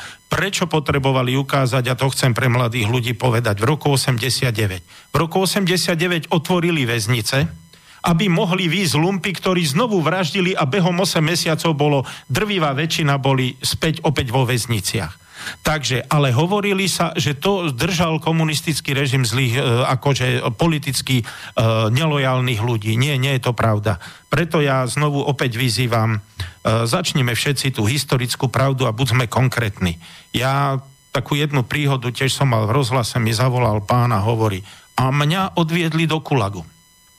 Na dva roky, ale potom sa zistilo, že áno, bol dva roky v Kulagu, a predstavte si, on bol s rýchlou divíziou na Kaukaskom fronte. A čo na tom Kaukaskom fronte? No tak sovieti to zistili. Do protitankových zás, e, zákopov strieľali ľudí a plnili nimi Nemci protitankové zákopy. Dru- prvú líniu obrany mala SS, druhú mala táto časť slovenskej divízie, ktorej on velil. Keď som sa ho na to opýtal, tak zrazu sklaplo, diskusia skončila, tak som mu navrhol, nech zriadi fond pre pomník Stalina za jeho ľudomilstvo. Lebo mne, keby toto robila keby niekomu inému zavraždili e, rodinu, tak asi inak by sa pozerali. Takže všetky obete, ktoré, ak boli tam nespravodlivo, nech prídu. Ale aby to neskončilo tak, ako písal jeden leningradský právnik, ktorý hovoril, ako som prišiel o štyroch priateľov boli obete stalinizmu. Tak ukázalo sa, že prvý prepadol banku, druhá e, si ukradla z podnikových peňazí ako ekonomka na šubu, e, tretí e, mal tiež podvody finančné, len štvrtý bol skutočne politický. Počas okupácie bol policajtom. Takže ja by som bol veľmi rád práve v tomto, že ako a kto bol nevinne odsúdený, nech prosím, do, ale paušálne, všimnime si jedno, začali sa paušálne akože ľudia, ktorí boli vo vojenských táboroch nutených prác. Vojenské tábory nutených prác nikdy neboli vymyslom socializmu. Vojenské tábory nutených prác, a to dosiahli najväčší rozvoj za slovenského štátu. A profesor Ďurica to píše v svojej knihe Dejiny Slovenská a Slovákov. A viete, kto zrušil tieto vojenské tábory nútených prác? A v ktorom roku? No boli to už komunisti v 56. Takže preto treba tú históriu, jej pravdu poznať, pretože ak sa bude poznať historická pravda, tak... Ja teraz chcem ešte jednu takú uh, maličkosť k tej, akože uh, k obetiam. Uh, za roky 89, 48 až 89 uh, počet občanov narastol o 3,3 milióna. Uh, dnes vymierame. Uh, pozrite si jednu vec. Dneska v Čechách ročne spácha samovraždu 1500 ľudí, na Slovensku zhruba 750. Veď to je genocída. Keď si toto prepočítate a poviem môj osobný príklad, e, keď budete si pamätať pána Pitnera, bol ministrom vnútra a bol aj šéfom SISky. Keď som bol členom parlamentu, tak e, dával správu o tom, ako teda tá, to Slovensko vyzerá, ale pritom sa nezabudol pochváliť tým, ako oficiálne robili proti zákonu do roku 89, ako škodili Československu. Tak som no, mu dal jednu od, radu. sú tie odbojové. A tak som mu dal jednu radu, že ako humanista mu odporúčam, aby to neurobil v Spojených štátoch, pretože tam, v tom štáte, kde je trest smrti, by to bolo okamžite vybavené a kde není, kde nie je trest smrti, tak by dostal 656 rokov s možnosťou odpustenia tých šiestí. Hej, asi takto. Takže, iba, Juraj, ty hej, si počkaj, počkaj, hej, iba, iba vás doplním, lebo to je presne ako mail. Uh, Radovan píše, že výsledky, kam to dotiahla po novembrová vládna garnitúra, najlepší video na počte samovrahov na železnici, rušňo vodiči by vám vedeli vyprávať. To je všetko, ale to je presne otázka, asi Juraj bude pokračovať, ale sa opýtam, uh, to boli len dozvuky ešte tie, toho vojnového obdobia, všetky tie tresty smrti a tie odsúdenia. Bolo aj niečo iné? Juraj? No, ja keď sa hovorí o obetiach e, tých 40 rokov, tak je treba povedať, že posledný trest smrti bol niekedy v roku 1954 alebo 5 je vykona, Peter, 54 ukazuje Peter, e, čiže hovorí sa o hlbokej minulosti, jak e, Karol spomínal, on sa narodil v roku 1954, ja som mal jeden rok takže som cítal ešte mamino mlieko. E, ja si myslím, že najviac obetí komunistických represálií má na svedomí súčasný liberálny kapitalizmus, média a propaganda. Keď si zoberete, ja som v priebehu jedného dňa počul e, v českej a slovenskej televízii, ako prudko narastol počet obetí ukrajinského hladoboru. Najprv niektorý redaktor povedal, že podľa oficiálnych štatistík zahynulo v roku 1932-33 okolo 900 tisíc Ukrajincov. Od poludnia iný redaktor povedal, že približne 2,5 milióna a večer som už v správach počul, že si pripomíname 12,5 milióna obetí ukrajinského hladomoru. Je zaujímavé, že nikto si nepripomenul 5 miliónov obetí v Spojených štátoch amerických, ľudí, ktorí zomreli od hladu počas veľkej hospodárskej krízy. Je teda absurdné, že takýmto spôsobom sa narába s faktami. Ja keď pochopiteľne som hlbavý typ a hľadal som údaje, tak som si našiel prácu jednej študentky na Brnenskej univerzite, ktorá sa zaoberala vývojom populácie na Ukrajine a zistil som, že na Ukrajine počas sovietskej vlády zrástol počet obyvateľov približne o 5 miliónov. E, z 35 na 41,2. A chcem povedať, v tom boli započítané aj obete občianskej vojny v rokoch 1918 až 21 a v tom boli aj obete e, nemeckej okupácie e, počas druhej svetovej vojny. Čiže tá neúcta k mŕtvým je zreteľná. Ja sa priznám, že e, som pripravený sa zamyslieť nad každou jednou zbytočnou obeťou a nie som zástancom toho, že ak e, v Moskve mešká vlak e, metra, tak to ospravedlniť tým, že v Amerike bijú Černochov.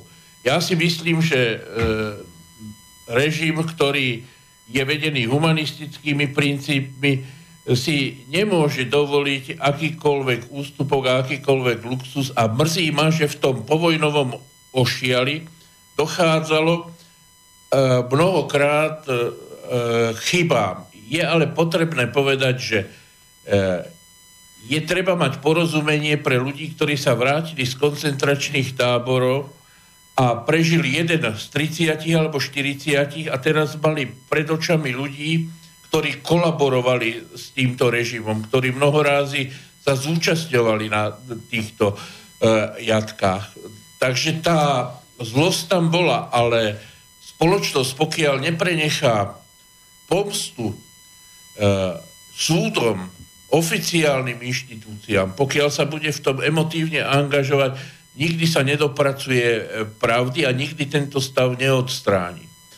Dnes e, máme, tuším, 60 e, alebo 70 tisíc politických väzňov na Slovensku. Mňa by skutočne zaujímalo, pretože viem o možná desiatkách, možná stovkách prípadov, kde sa nabrali.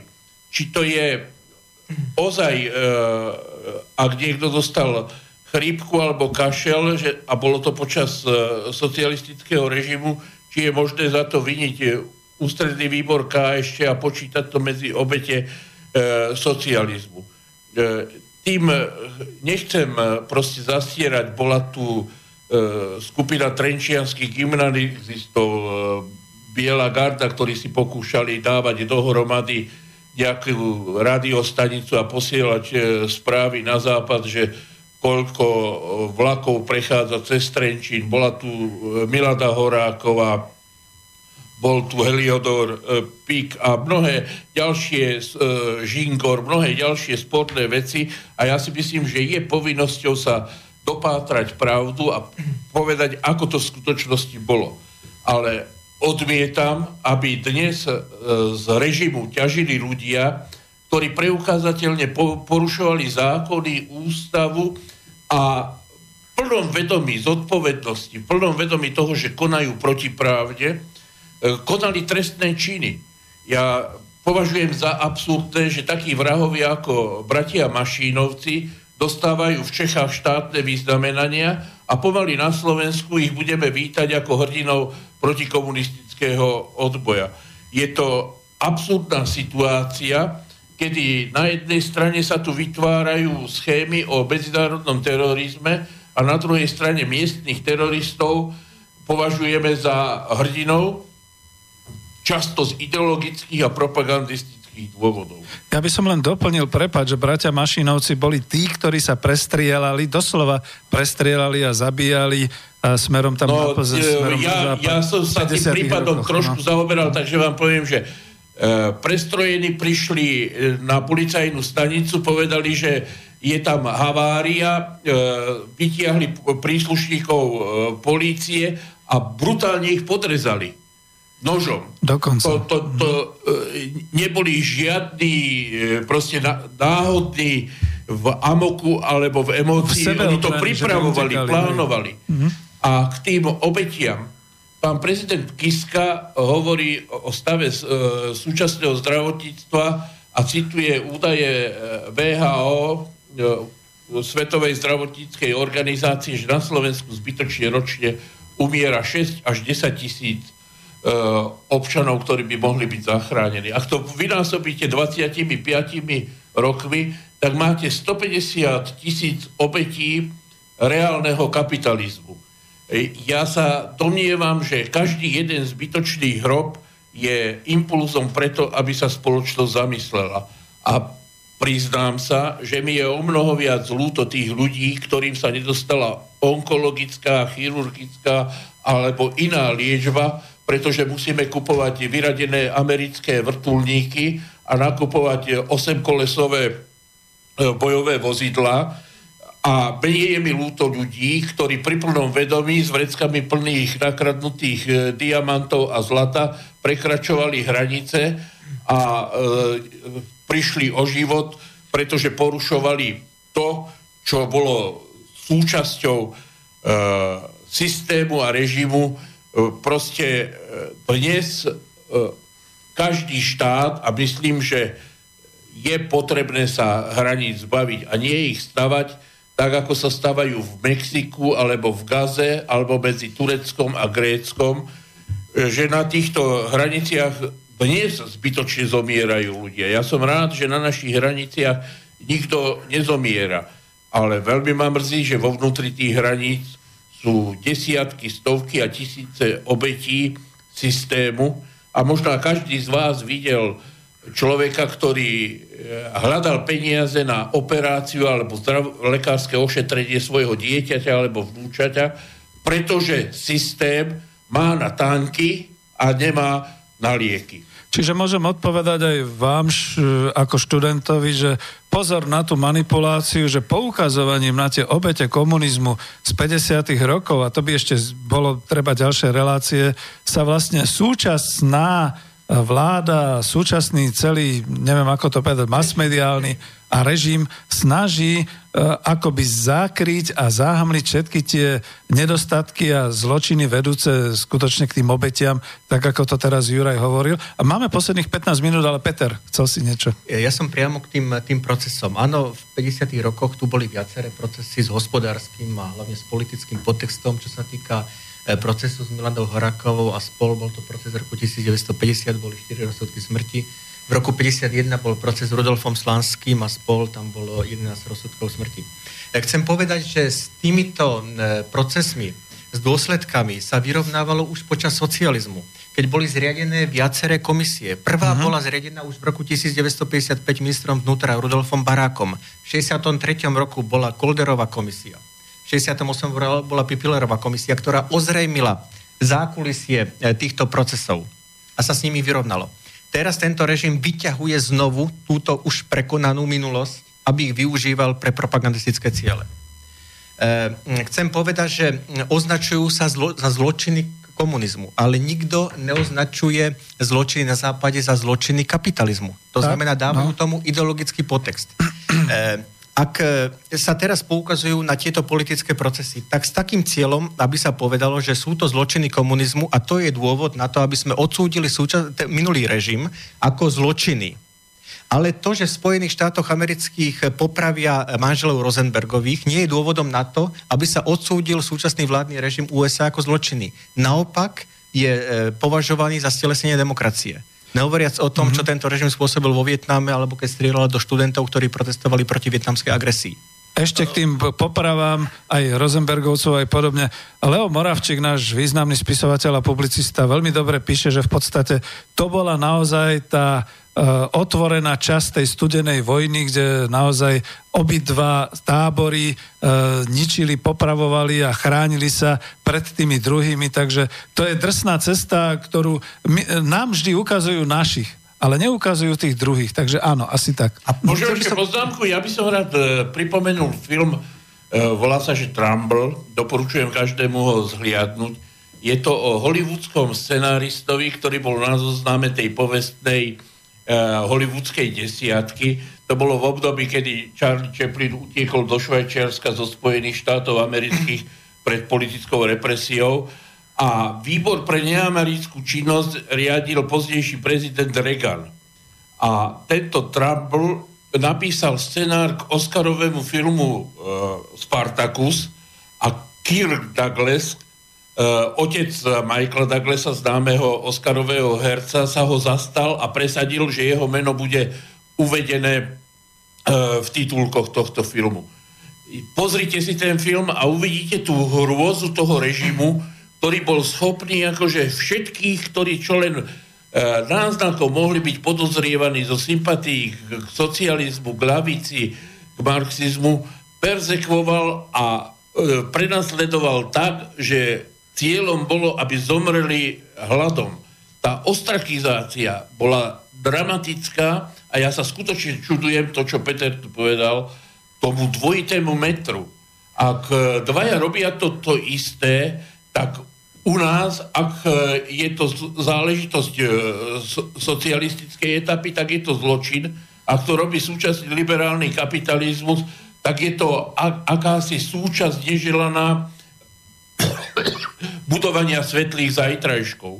Som e, presvedčený o tom, že tí, ktorí sa zúčastňujú súčasnej genocídy Slovenska, že si musia uvedomiť, že to nie je navždy. Že príde čas zúčtovania a že zúčtovávať sa bude. Ja teraz tu žiť nebudem, ale budú tu ľudia, ktorí budú postihnutí e, týmto systémom a týmto režimom a ne, nezabudnú. Vážte si svoje rozhodnutia a svoju zodpovednosť a rozmýšľajte nad tým, že svet nekončí jedným zvráteným politickým systémom a nebuďte tými, ktorí budú podpísaní pod jeho obeťami. Nech sa páči. Ja by som uh, takú jednu dodal myšlienku, ktorá si myslím presne charakterizuje uh, dnešný stav. Vieš, že som študoval v Polsku. Tak tam bol Lech Valesa a Solidarita. Lech Walesa mali 21 postulátov, čo všetko treba v Polsku zlepšiť.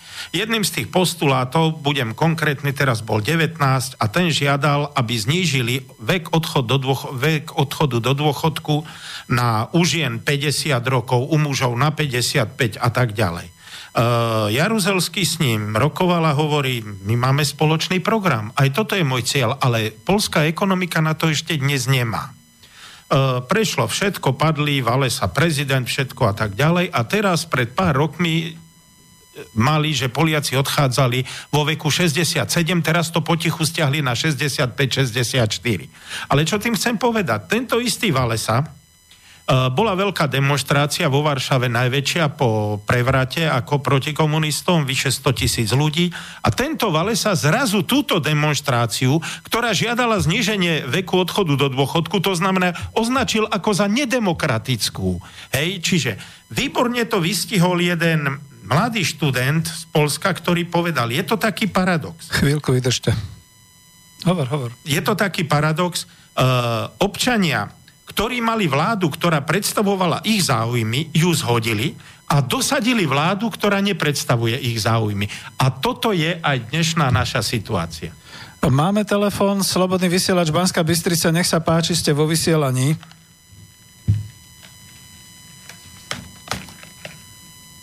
Ja ho nepočujem, ale vy musíte... Nepočujem, Nie? Takisto? A tak... tak e, počujeme? Dobrý ste vo vysielaní. No nič, tak je 10 minút do konca, ospravedlňujem sa, už telefóny nebudeme brať. Škoda, no. Dobre, pokračujeme. Ne, ne, nebolo počuť, hovoríte.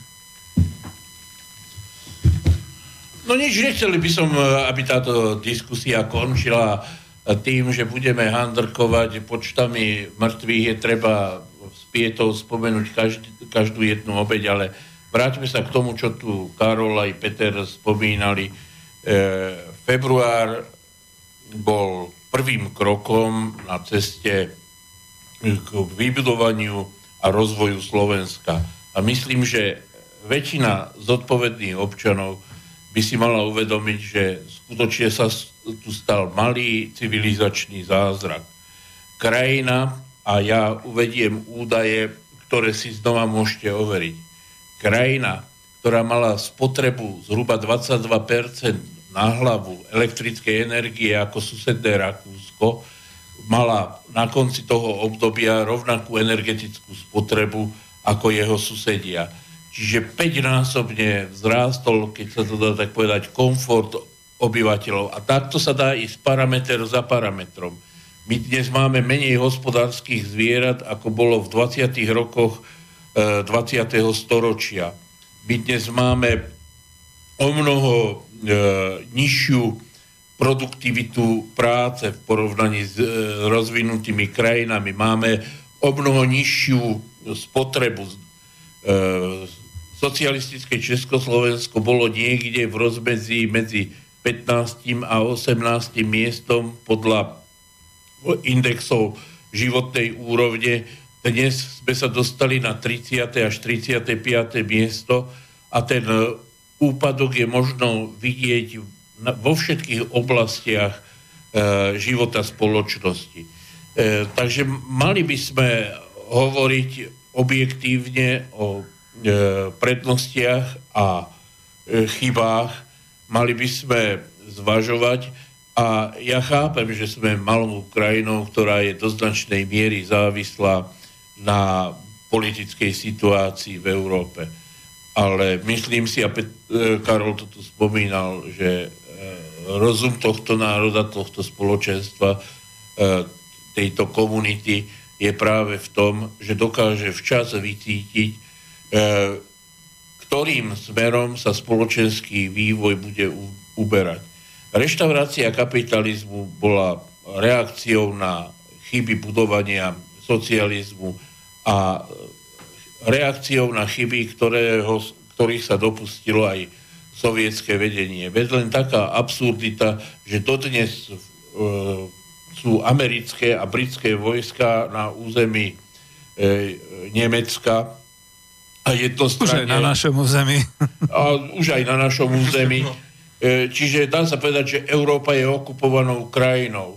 Veď si len zoberte ten škandál, že e, premiérku vraj najsilnejšej európskej krajiny Nemecka, pani Merkelovu, odpočúvala vlastná bezpečnostná agentúra a odozdávala výsledky svojich odpočúvaní americkým kolegom. Veď e, to je skutočne stav plnej okupácie tohto územia a je potrebné povedať, že je to stav e, ne, nerovnovážny, nestabilný a že tie napätia, pretože Európania si to uvedomujú a to ni, predovšetkým elity, ktoré vládnu v týchto krajinách, že skôr, neskôr bude dochádzať k závažným zmenám a Slovensko by malo byť na to pripravené. Ja som ďaleko od toho, že strašiť hospodárskou krízou, ale to, čo sa nazýva detroitizácia, úpadok e, automobilového priemyslu a zničenie Detroitu, hrozí Slovensku e, spôsobom, ktorý môže túto krajinu vymazať z mapy Európy.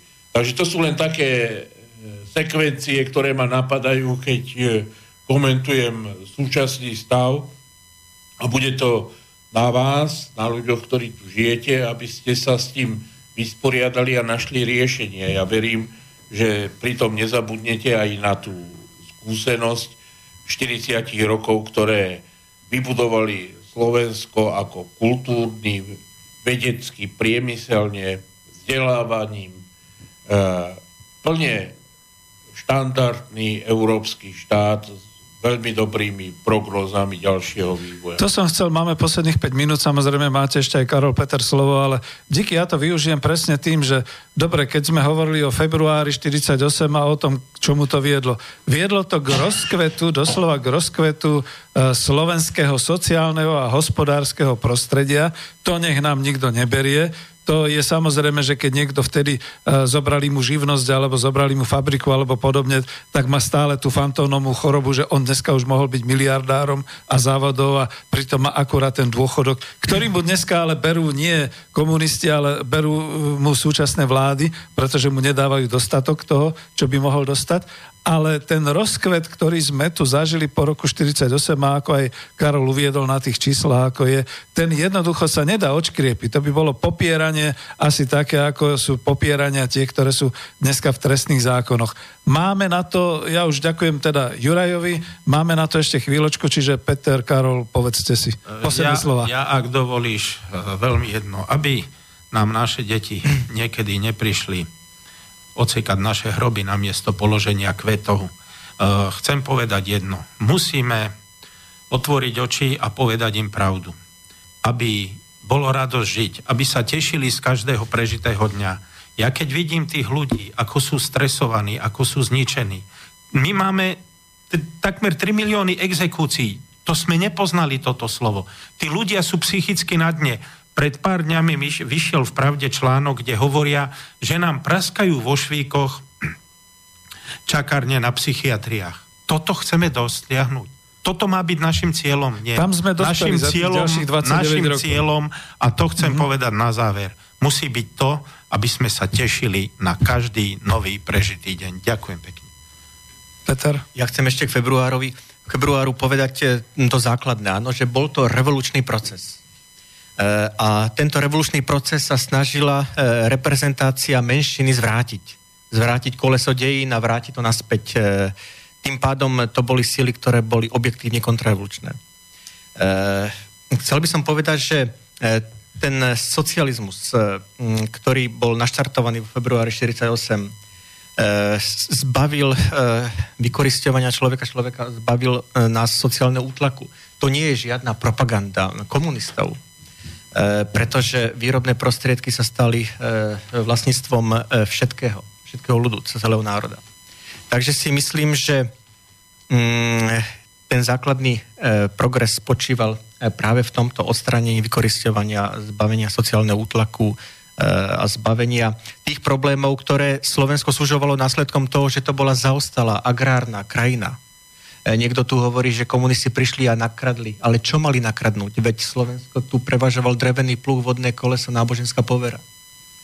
E, takže si myslím, že ten pozitívny e, prínos februára, špeciálne pre Slovensko, nemôže nikto, nikto spochybňovať. Ďakujem pekne. A to je práve to, s čím sa chcem rozlučiť s vami, milí poslucháči. Bolo to snad prvé takéto vysielanie objasňujúce február. Ak budú potom chlapci chcieť, ak sa to vám bude páčiť, tak môžeme pokračovať. A veľmi pekne ďakujem všetkým, ktorí nás počúvali, ktorí posielali aj maily. Je mi ľúto toho telefónu, nejakým spôsobom to tu zase zahaprovalo a určite sa uvidíme aj v ďalších reláciách, alebo budeme počuť. A ja ďakujem teda Jurajovi Janašovskému, Karolovi Fajnorovi, Petrovi Dinušovi za to, že tu boli, že tu strávili tento čas. A dáme si na záver zase takú pesničku, ktorá sa už dneska nepočúva, pretože je to piesem práce a prácu už dneska ako si nikto nemá rád. Dovidenia. Dovidenia. Dovidenia. Dovidenia.